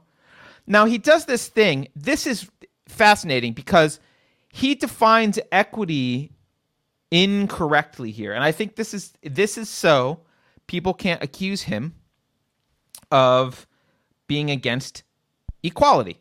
He says the term equity means the consistent and systematic, fair, just, and impartial treatment of all individuals. Mm, that other than the word fair, that's actually more equality what he's talking about. But again, he's trying to he's trying to conflate these terms and confuse here because the things that he's proposing do not treat people impartially at all. Impartial treatment is the opposite of what he's proposing. Um, and you know, he's going to set up. So you got to measure it. That's what he's going to make sure we're doing he, he's going to have the Office uh, of Management and Budget assess whether undeserved communities and their members face systemic barriers. So he's going to have a whole bunch of bureaucrats measuring a bunch of shit so that we can prove later. And, and what, what they're going to do is they're going to measure outcomes, by the way. And then they're going to say the outcomes are different, therefore, systemic racism or injustice in some way. And he's even complaining about the problem with data. Well, many federal data sets aren't disaggregated by race, ethnicity, gender, and disability income veteran status or other key demographic variables. This lack of data has cascading effects and impedes the efforts to measure measure and advance equity. That's true, it does. If you don't measure the difference between different racial groups, you can't give preferential treatment to one or the other because you don't know the difference. So definitely have to measure it. A first step to promoting equity in government action is to gather the data necessary to inform that effort. So he knows what he's doing here. He's gathering the data. So here we go, Keri. This this is the next fun and games. Um, let's take a look at. I have some Biden. I have some Biden fun for us because Everyone loves to listen to Joe Biden. Let's listen to some Biden clips. This is Biden talking about his uh, executive actions here and what he's going to do. All right. Uh, oops, hold on here. We have never fully lived up to the founding principles of this nation, to state the obvious, that all people are created equal and have a right to be treated equally throughout their lives. Okay, so by the way, that's he's appealing. That's bullshit. What? Like right. I, I, I can't stand this kind of lying, this kind of lying, because we have lived up to that, and in fact, our whole history has been a progression towards holding our feet to the fire and and requiring us to to to stand up to that.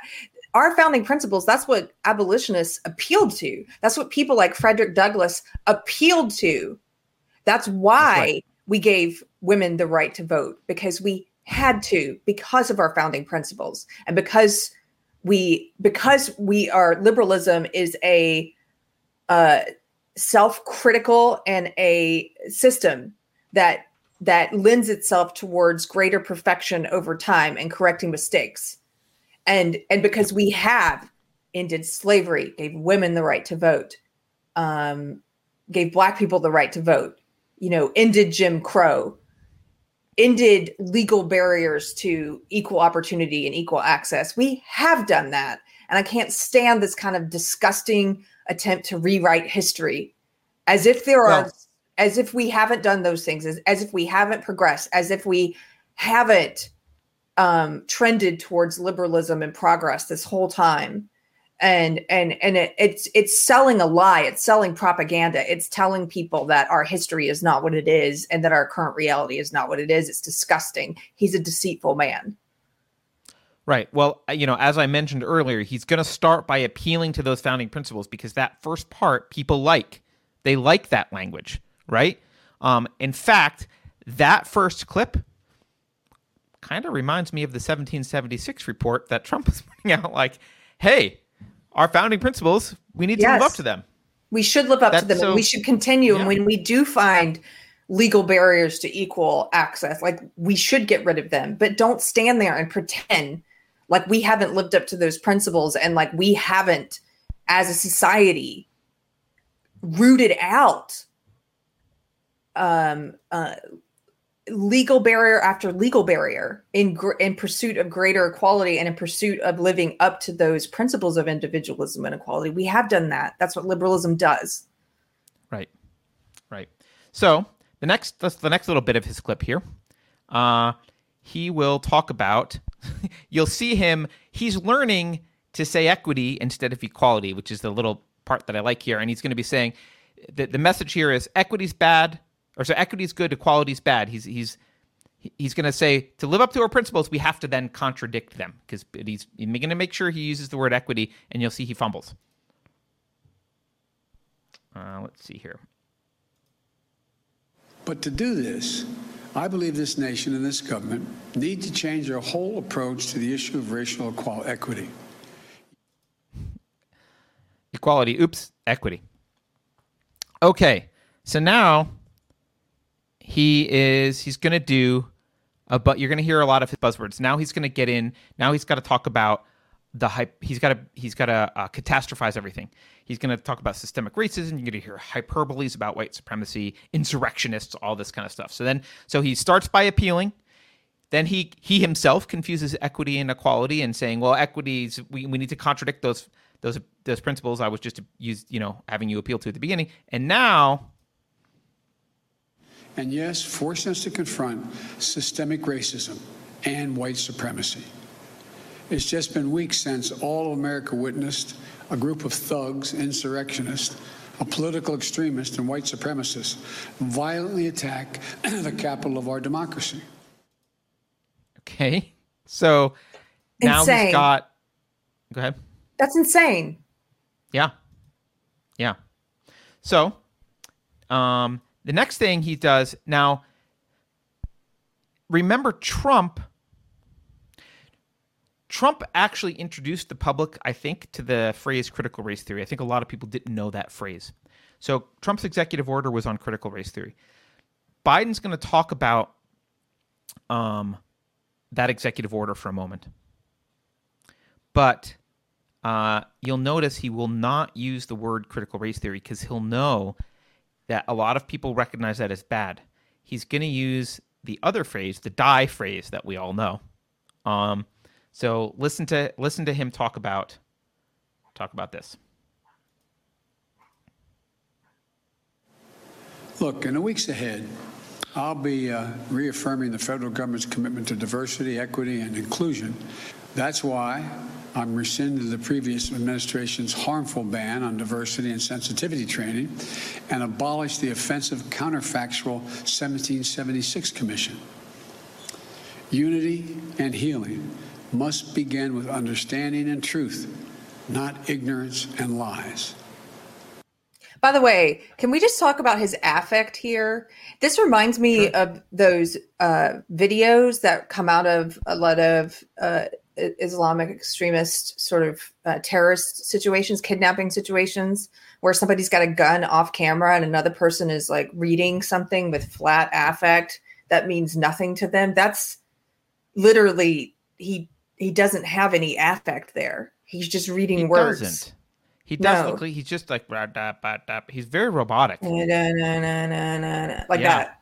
Weird. Yeah. Yeah. it, it, low energy. He's like a cross between Jeb Bush and a robot. Yeah, but he's it's it's not even yeah, it's it's not even uh I mean Jeb Bush wasn't in this way just monotonous. It wasn't like a hostage video. Fair. This this this is to me it looks like a hostage video. Like he's just showing you he's just showing you proof of life. And then and he's Maybe like, it is a hostage video. We'll Look, find he, out later. Yes, he's alive and he's speaking words that we've given him. video. I love that. Okay. Well, uh, let's hear let's hear the next little little bit he's gonna he's gonna lecture us about. Uh,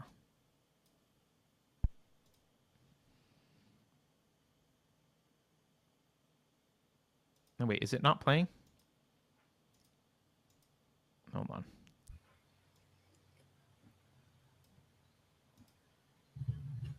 Somebody says, Keri, if you've had a family member with Parkinson's, you would recognize the president's speaking style.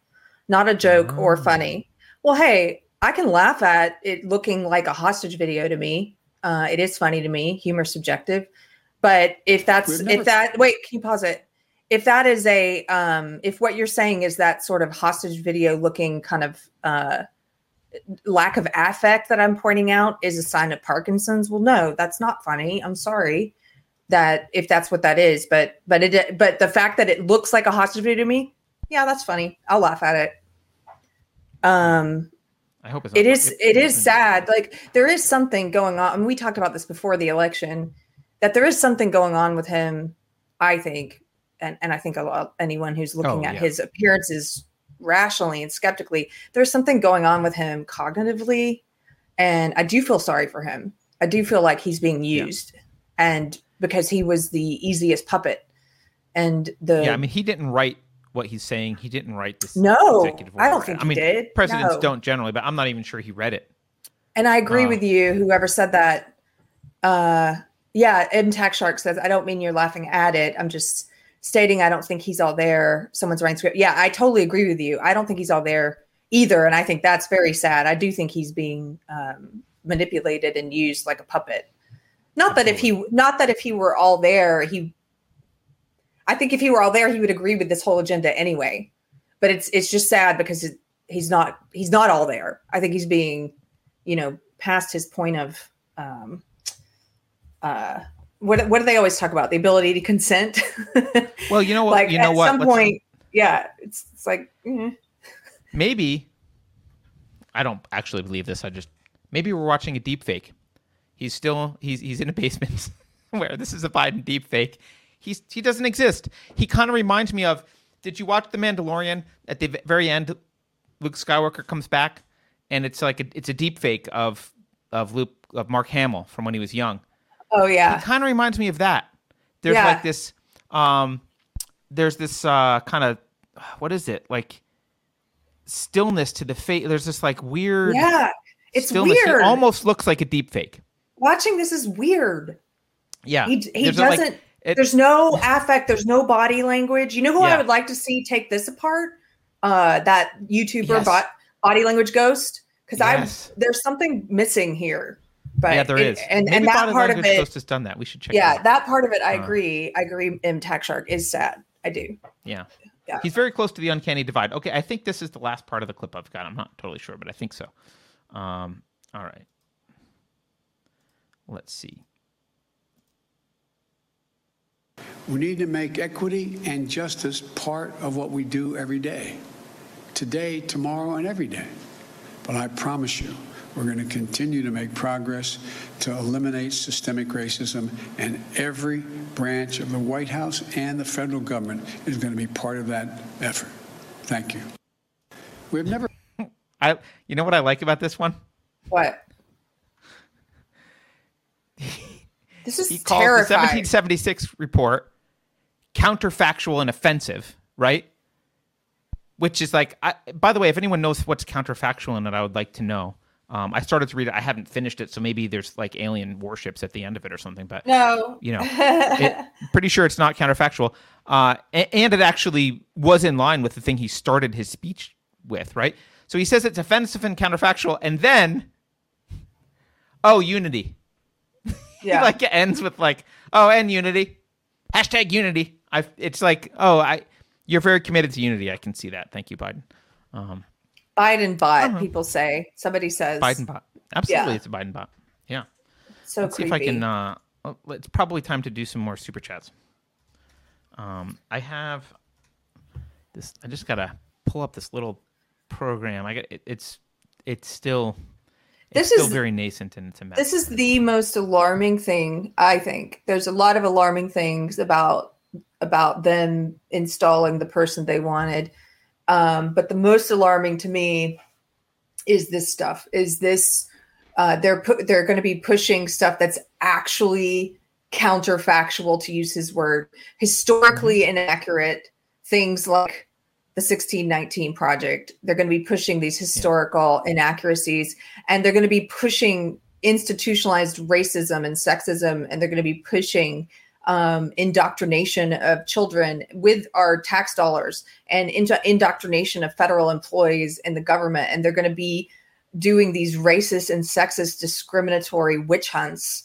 And um, they're going to be instituting policies where they hire based on race and sex and they discriminate against you based on race and sex. And they're going to be doing all of this in the name of supposedly ending racism and sexism, which is what makes it so evil so evil. Plus they're they're forcing us all as taxpayers to be complicit in it because they're using our money.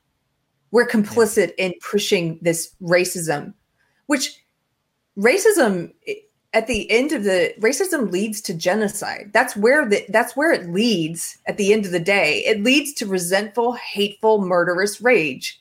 And and what they're pushing is disgusting and they're using us to do it so out of out of everything, all the changes, even you know him raising the price of um, um, what was it we talked about? I'm sorry, I'm blanking for a second. Insulin.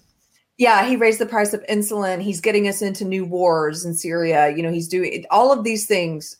Um, this is the worst. I think the biggest threat out of everything he's done is is to get us further along the line of this institutionalized taxpayer funded racist indoctrination of the masses.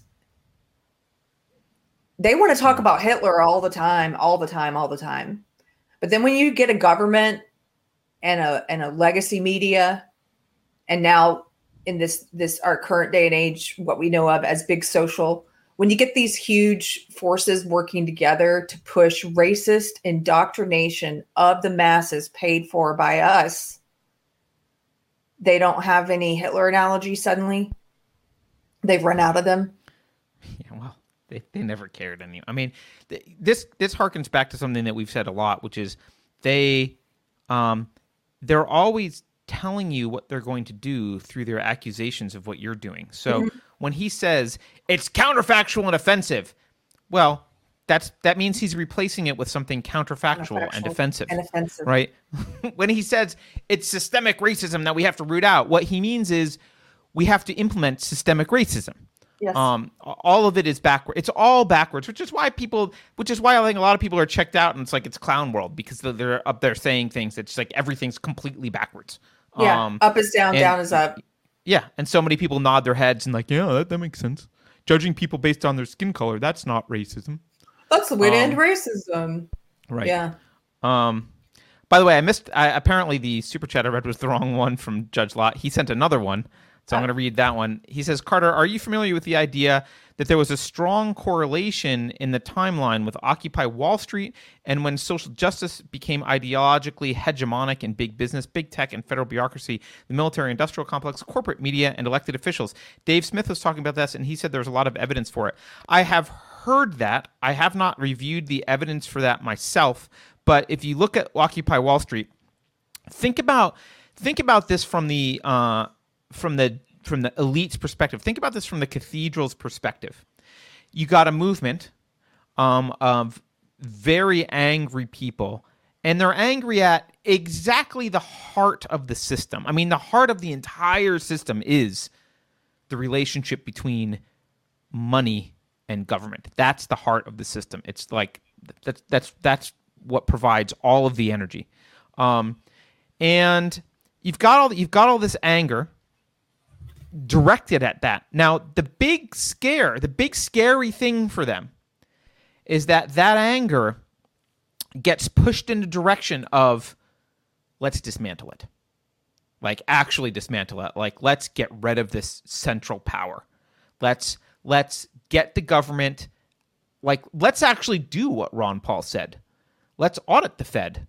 Let's let's actually disempower these people and and start separating uh, money from the state. That's a real risk. I don't think it was likely to happen, but that is that's the that's the risk. So what you have to do when you have that much uh, anger, um, you need to redirect it, and it also provides an opportunity if you have something in the back of your mind like the global reset, and you want to really do something that can change society, really get people to to move in one direction or another, you can use that emotion to push something. Well, what's the thing to push? Uh, social justice ideology was there. It's been waiting in the ring, in the wings in academia, kind of getting itself ready for, um, ready for the big leagues. Um, so it's been kind of sitting there. The the the philosophy was ready. Um, the the arguments were ready. The, the the academic justification for this stuff was ready, and they were they were ready to start making it part of everyday speech.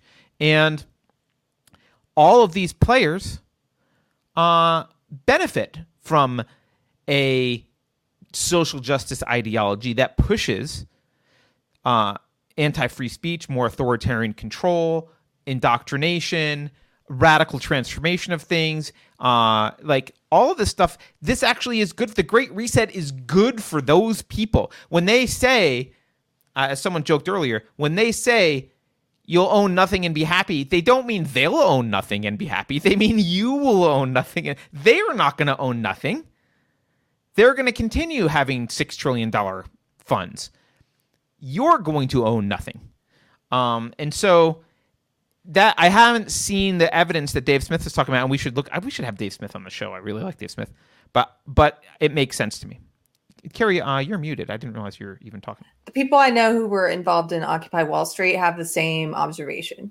They've talked about to me for years mm. about how Occupy Wall Street was derailed because of the emergence, the mainstream emergence of social justice ideology. It completely destroyed Occupy Wall Street from within and caused what we see social justice ideology do everywhere it metastasizes is it devolves into a oppression Olympics over who's the most oppressed in terms of identity in the room, and then you don't nobody gets to speak anymore unless you're you've got more check boxes in the marginalized group. It's so stupid, and it did that at the Occupy movement. Yep. Yep. All right, let's do a few super chats. Uh, LP LPJ says, Here you are, my own AMC profit pleb stimulus plan, and gives us uh, 99 bucks. Thank you. Woohoo! Thank you. And, that's very uh, generous. Yeah. Um, should we go buy AMC stock with it? I don't know. Uh, Tatiana says, "Did you see the video where Biden says I don't even know what I'm saying?" And someone says to him, "Just sign it." While signing these orders, I did not see that video. I was just guessing that he had not, in fact, read it. Uh, thank you for letting me know that he didn't actually. Read reading stuff. It's so it's uh, such theater. Elevate is such theater. Yeah, oh my gosh, is, that is pretty ridiculous. Um, Kyra Tomsky, right. can I do this one? Says, "Oh, yeah. no one talking about the COVID butt test." Wait, oh, that's not the next one. Wait, wait, wait, wait. Where are you? Is it? I'm out of order. Is that okay? Eh, anyway, okay. Kyra Tomsky says, "Oh, no one talking about the COVID butt test coming out of China." No, I haven't heard about a COVID butt test. Um, oh yeah, they, China is arguing that um, anal swabbing is a great way to tell, tell if you have COVID. Oh gosh, no. I also saw. Sometimes okay, I think they're just trolling us. By the way, I've, I've seen them. You know, we made fun of the fact that they're now saying we should wear two masks, or did we make fun of it? But they are saying we should wear two masks. Fauci saying okay. it. Um, now they're saying four masks. Four. I'm not kidding. Why not? Why not forty masks? I know. Now they're saying four. Why not 40? And I also saw an, a scare article with the headline that we should now get all of our cats and dogs tested for COVID.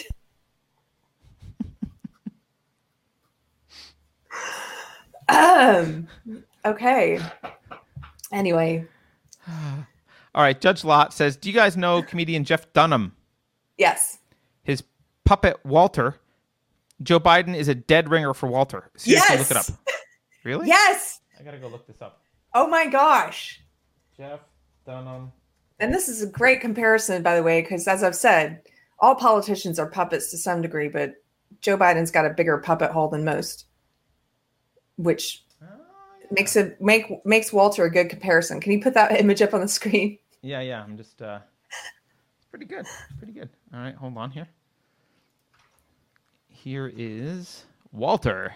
Jeff Dunham's Walter. Pretty good. Pretty close. uh,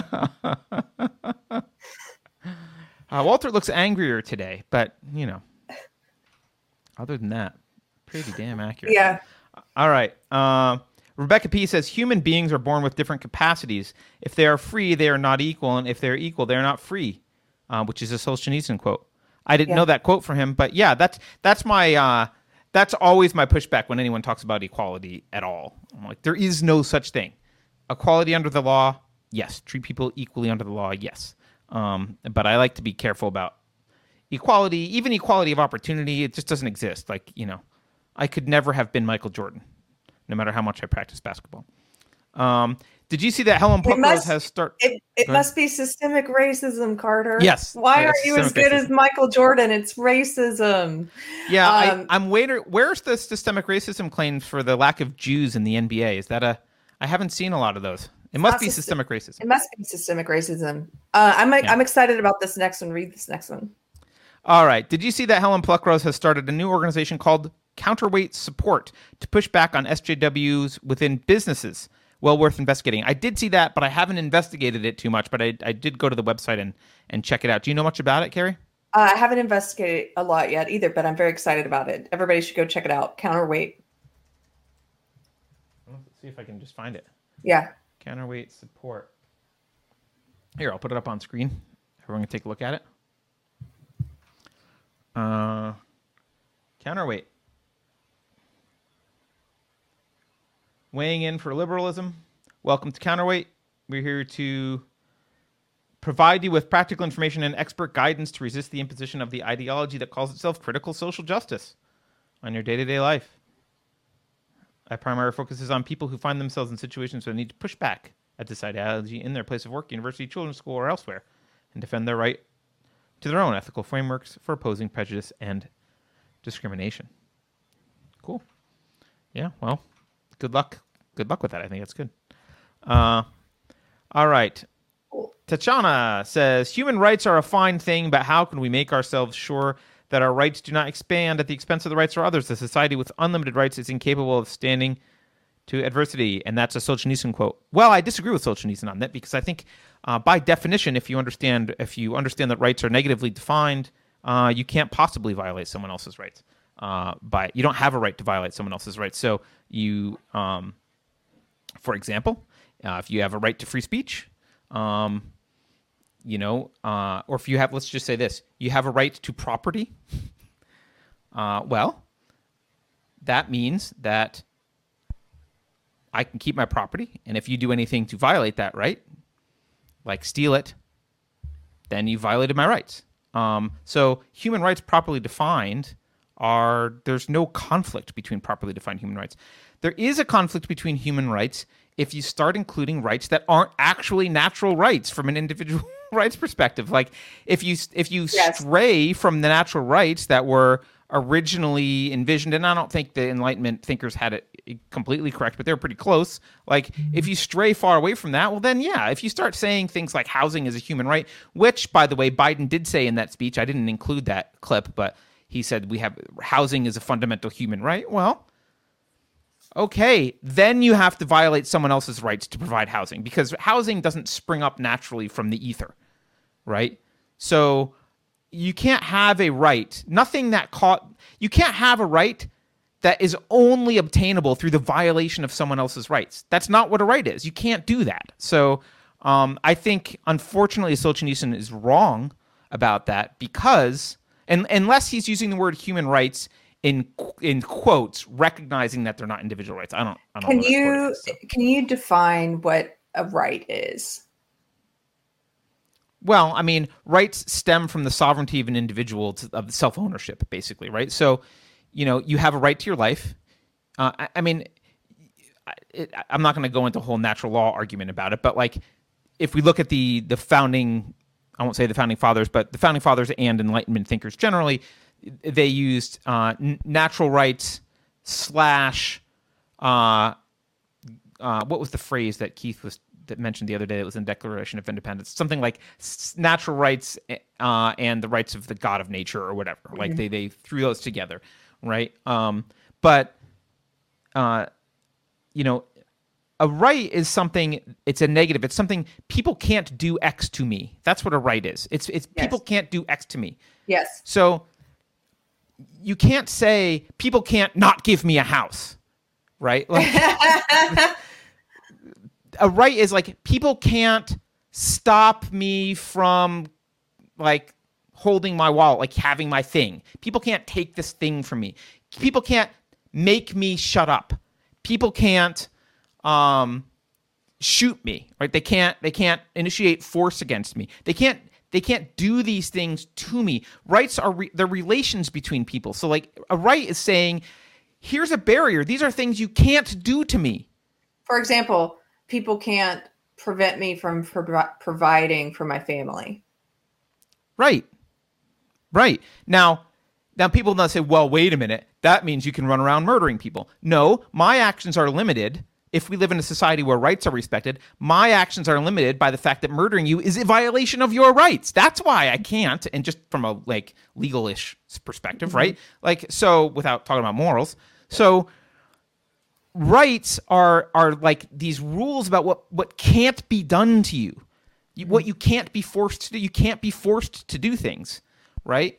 They're about what can't be done.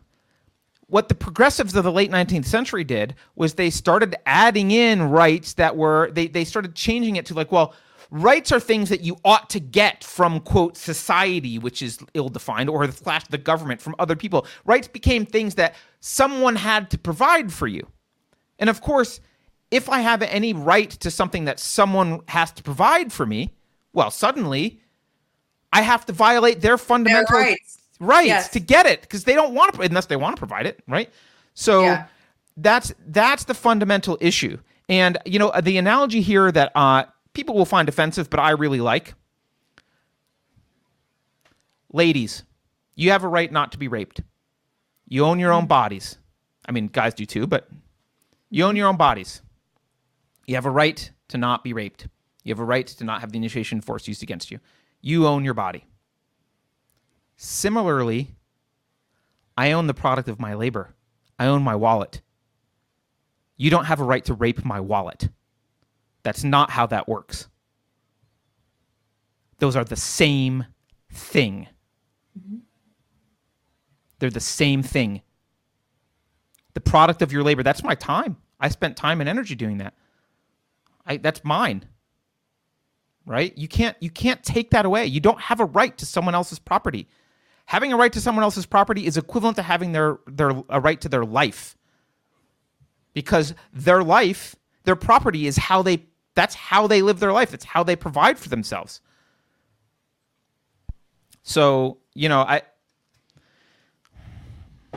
it's my body, my choice, right up until we say, well, what about is, is my stuff part of my body? Like it what my labor? Is it my labor my choice? No. What about minimum wage? Let's compare it to minimum wage. My body, my choice. Can I work for five dollars an hour? No. So is it really my body, my choice? Because it's my body doing the work? Well, you can't choose to do that. Okay. So you don't actually believe my body, my choice. Right. You're just saying platitudes that get you the political agenda you want. You don't believe in rights. Right. So Not my body, my choice. Is it my right to open my small business when I want to? Apparently not.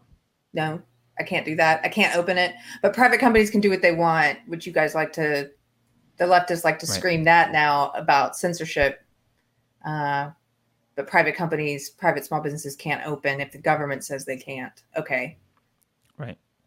Is and, it my, my body? shared with yeah, me. Is it my body, my choice when it comes to whether or not I'm forced to perform a service by the government? Am I going to be forced to bake a cake for a wedding that I don't want to bake a cake for?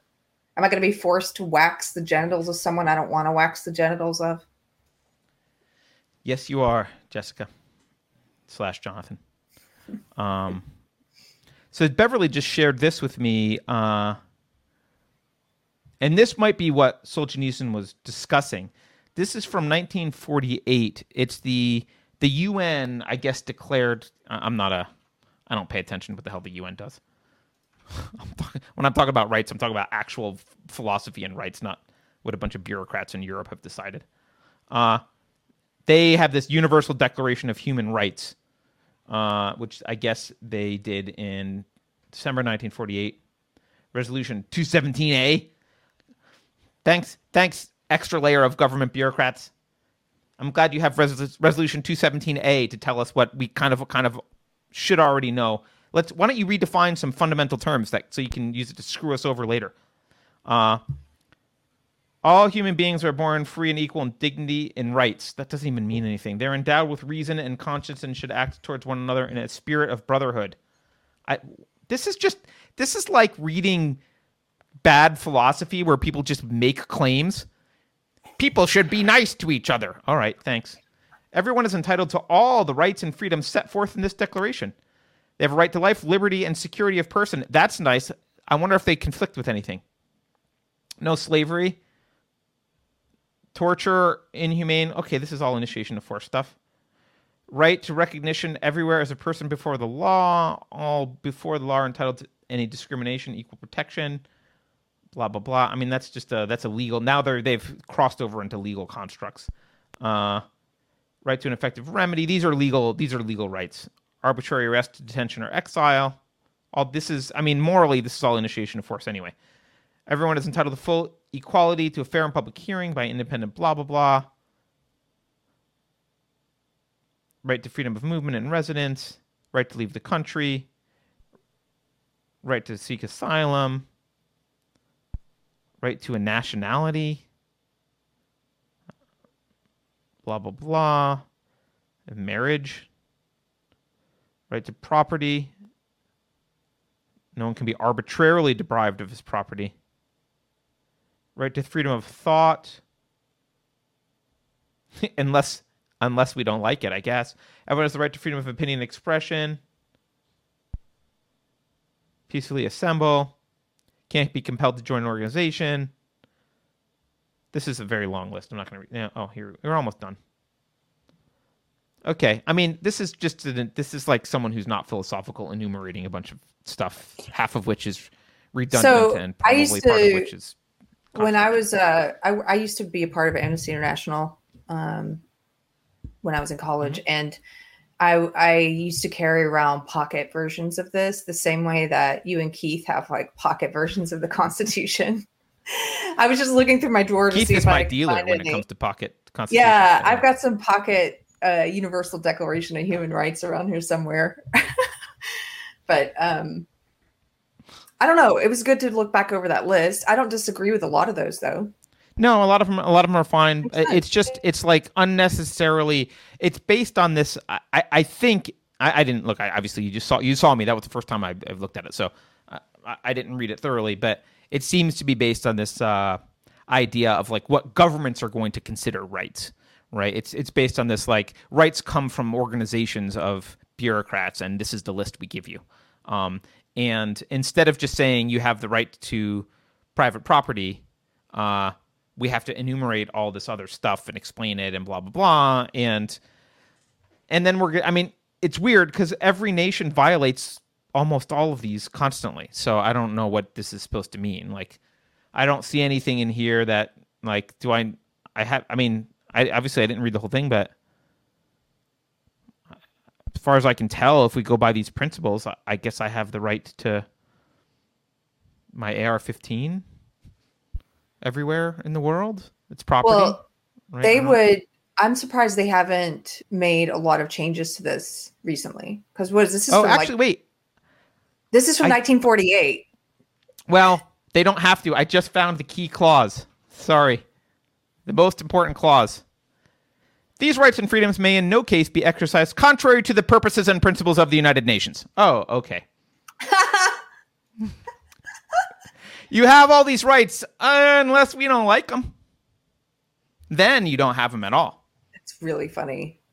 Okay. So so that la- it's at the very end. That's hilarious to me. At the very end, it's like a clause in a legal contract. Notwithstanding the foregoing, F you.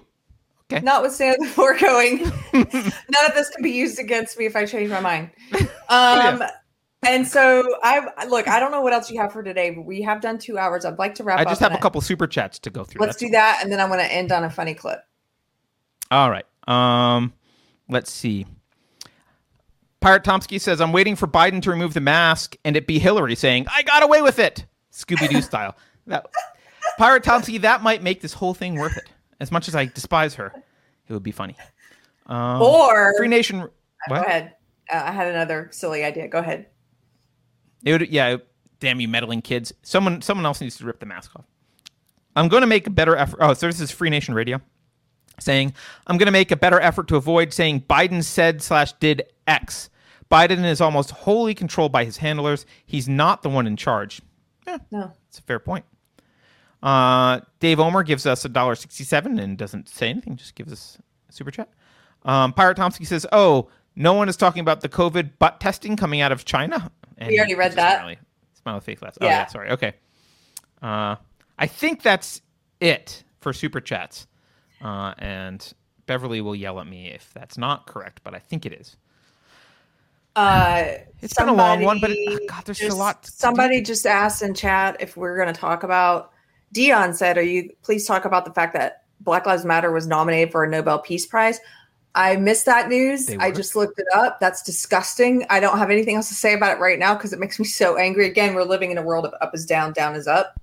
They push Marxism, they push racism, they push collectivism like they're evil. And yeah, well, yeah, of course, of course, they got nominated for the Nobel Peace Prize.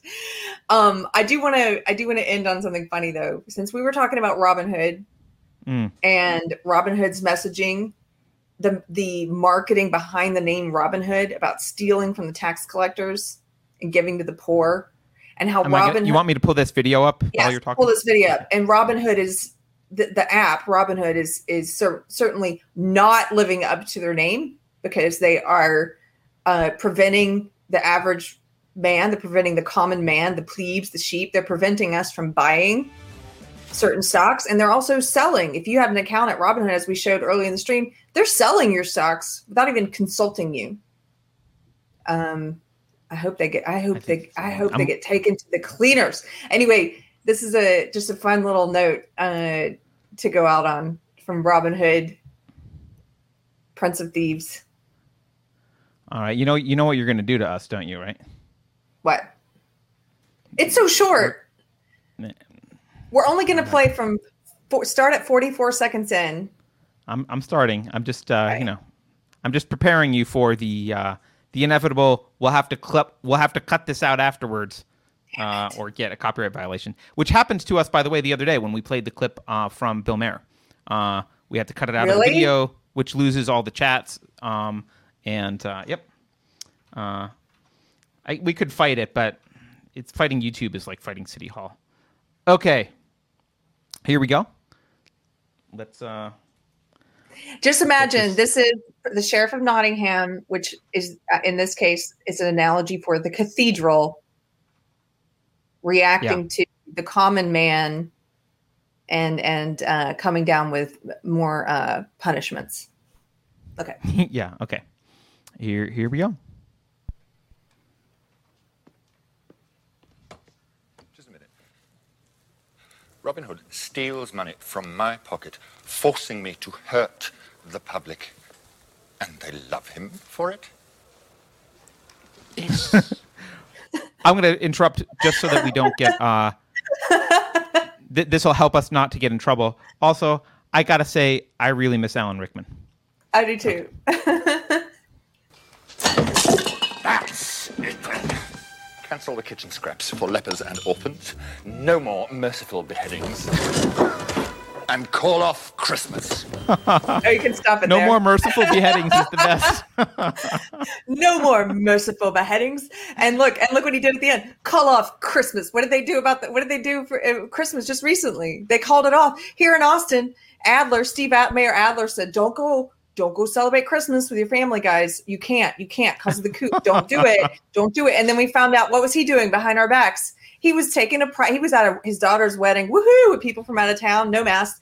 Then on a private jet to Cabo, where he gave us the video. He cropped it. He was in a hotel, did the video thing saying we should all stay home and not celebrate with our families. But he was out in Cabo at Christmas. I just love the ending there. Cancel Christmas. it is pretty good. Anyway, pretty good. Uh, well, this uh, this was a long covfefe, but it was it was yeah. fun and good, and I hopefully, uh, hopefully you guys enjoyed it. Thank you so much for the chats. I I I love that our chat is this active now. Uh, it's a little bit. You. I get a little bit discombobulated because I'm an old guy and I'm like doing 15 different things while while we're having a conversation. But uh, I really do love the chats. So right um, and keep that going. Thank you, Sandy Kens, for the hat. I really love it. Oh, that's and, one of your felt felt yes. Sandy hats. And um, we didn't really get into it today, but I am so tired I'm so tired again of the masks. This is the one I've been oh. wearing lately. um, I just well, we're I'm, lifting it. Biden's president, so he's cured COVID. Things are going to get better. Don't worry. Oh, sure. Well, he's doing a three month uh, mask mandate and fe- on federal property, but I I don't know. I think we're at the place where you know the more absurd they're getting. You have to wear two. You have to wear four. They're trying to make wearing one seem reasonable. It's not. Quit wearing it if you don't want to wear it, quit wearing it. If you want to wear it, go ahead and wear it. But if you don't want to, just quit. Just stop. I think maybe maybe everyone on federal proper, property should have to be in a giant bubble and not be able to interact with anything else. I kind of like how the way I like what that might do to federal government. Uh, so that would be great if you if nice. you have to be in a giant bubble when you're on federal property, including and especially all federal employees. Um, they won't be able to type 12 masks. Do anything. Huge yeah. gloves. Okay. Exactly. In fact, you know what? I'm really concerned about COVID for the federal employees. I think the federal government should just shut down for a while. Just no one should be allowed on any federal property at all yeah. for some period of time. Hmm. Hmm. All right. Thank you guys for tuning in. If it's your first time here, this was our live show we do Mondays and Fridays. It's called Covfefe Break. You can visit us online at unsafespace.com. We are we just did um, book club recently this past Sunday. We're going to be doing this month. We're doing fiction. We're doing Thought Criminal by Michael Rectenwald. And you can go to unsafespace.com to our book club page to get a link to buy this. Um, we we have an affiliate link if you want to follow that. Um, and then also we, if you want to support us, we have a SubscribeStar. We have a lot of other ways to donate. You can go to unsafespace.com to the um, donate page and find those. We do have a Gab. We have Minds. We have a MeWe. We have a lot of, we're on a lot of alternative platforms. We are still banned from Twitter. We still have not received um, any co- communication from them on why we're banned. We were banned on January 11th. We're still banned from Twitter. Um, and uh, uh, is that is that everything? Oh, and we have a clips channel here on YouTube if you want to follow clips and get short content, unsafe space clips. And we have a new series out on yes, unsafe space. which I mentioned at the beginning, okay, but uh, you should you should plug it again. It's awesome. We have a new series out with Comix Division, and you should go subscribe to his channel if you're not already. Um, it's Comix C O M I X division. Um, he he is a former comic book fan. We got to do an interview with him, and he uh, critiques you know SJW culture and comic books. But on our channel, he is now uh, doing his Great Reset series, so you can find that here at, on Unsafe Space. Uh, yep. I'm very excited about that. He's very smart. He's funny, and he has a great radio voice. I think it rivals. Yes, it almost rivals Mystery Chris's voice. Like they, the two of voice. them, could, yeah, they both have great, great voices. Yeah. Anyway, by the way, can I? Uh, I just want to say something about social media. Uh, I don't think we've talked about this. We are, we're doubling down on Gab and Minds and locals. Those are the three that we're focusing on. We're going to start focusing on. We haven't done a lot on locals, and we've just started doing more on Gab and Minds. The reason for that is, uh, as you know, Parler's kind of dead at the moment, MeWe has announced that it's it's it's basically virtue signal that it's going to be doing content censorship. So uh, there's not a huge reason for us to be pushing MeWe anymore. As Keri mentioned, we're still banned from Twitter. Uh, we are on Facebook, and we have a lot of people there, so we'll st- still be there. But um, if you're looking for a place to go, I would really recommend Gab Minds or Locals. Find something there that you like, uh, because that's where you're most likely to uh, not get banned. That's where we're most likely to not get banned. Uh, one of those three platforms. So, um, and if the one last going, thing. If you're going Sorry. to Gab, we are unsafe. We're just unsafe on Gab because somebody else took unsafe space. We are unsafe yeah. on Gab. I just and started, Minds. And on Minds, I just started a new account on Gab. I'm Keri Smith, K E R I Smith. It's brand new because they wouldn't let me change my old one. I thought you were um, former SJW or something. That's who I was, but they won't let you change your handle, and I want oh. my name, so I'm changing it. So I'm there as of today. Um, it's slow right now, but they it's slow because they have their they're running their own so like they're they're trying to do this all on their own and really they, get they off. They run their own servers. They, they actually servers. have been banned by Visa. So to pay for like a Gab Pro account, you have to mail them a check or do you can do an electronic check, but like you wow. can't use a credit card. You can't wow. go through PayPal. You can't go through Stripe. So um, they've had to build a lot of stuff. Someone asked also about LBRY and Odysee. We get a lot of, I, we get a lot of like, you guys should be on BitChute and LBRY.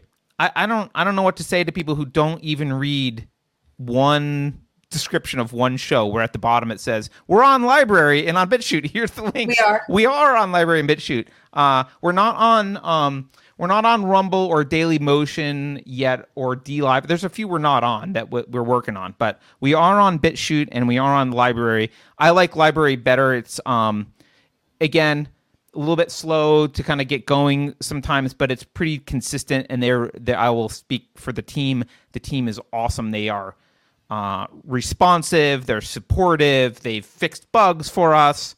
So uh, I don't have any interest in LBRY. I'm just you know financial interest. I just I, I like their platform. So, uh, okay.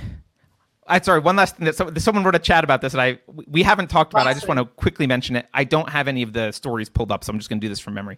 Uh, someone mentioned that Biden signed this order to like convert uh, the government vehicles to electric vehicles. The interesting thing about that is Nancy Pelosi, I believe it was in December, bought uh, something like five hundred thousand to a million dollars worth of options in Tesla. Oh. Uh, I'm sure unrelated. I'm sure completely unrelated. Uh, but you know, just just want to throw that out there. Okay. I guess that's it. Keri, have a good day. Have a good day. Have a be weekend. have a good weekend. Be kind to people if you can if you have it within you. you don't have I'm to. tired. Be I'm honest. Really tired. Have a good weekend. be honest with people. Tell them what you really think. That's I'm going to counterbalance. Be honest that. and kind. If if those two things are at odds, then choose honesty. Yeah, that's right. There we go. there, there go. Yeah. There okay. All right. Have have a good weekend. Okay. Bye. Um, I will. uh I'll see you later, and I'll see everyone else uh, later. So take care, everyone. Let's see if this uh, end credits works.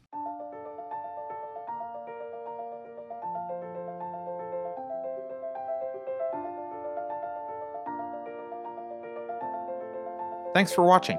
If you're new to the channel, we have a deep content library that includes interviews with everyone from Mike Cernovich to Meghan Murphy, so go check it out. If you'd like to see more, please consider supporting the show by visiting unsafespace.com slash donate. You can find us on all the major social media platforms, at least for now, and you can find a community of like-minded individuals on our Unsafe Space chat on Telegram. See you there.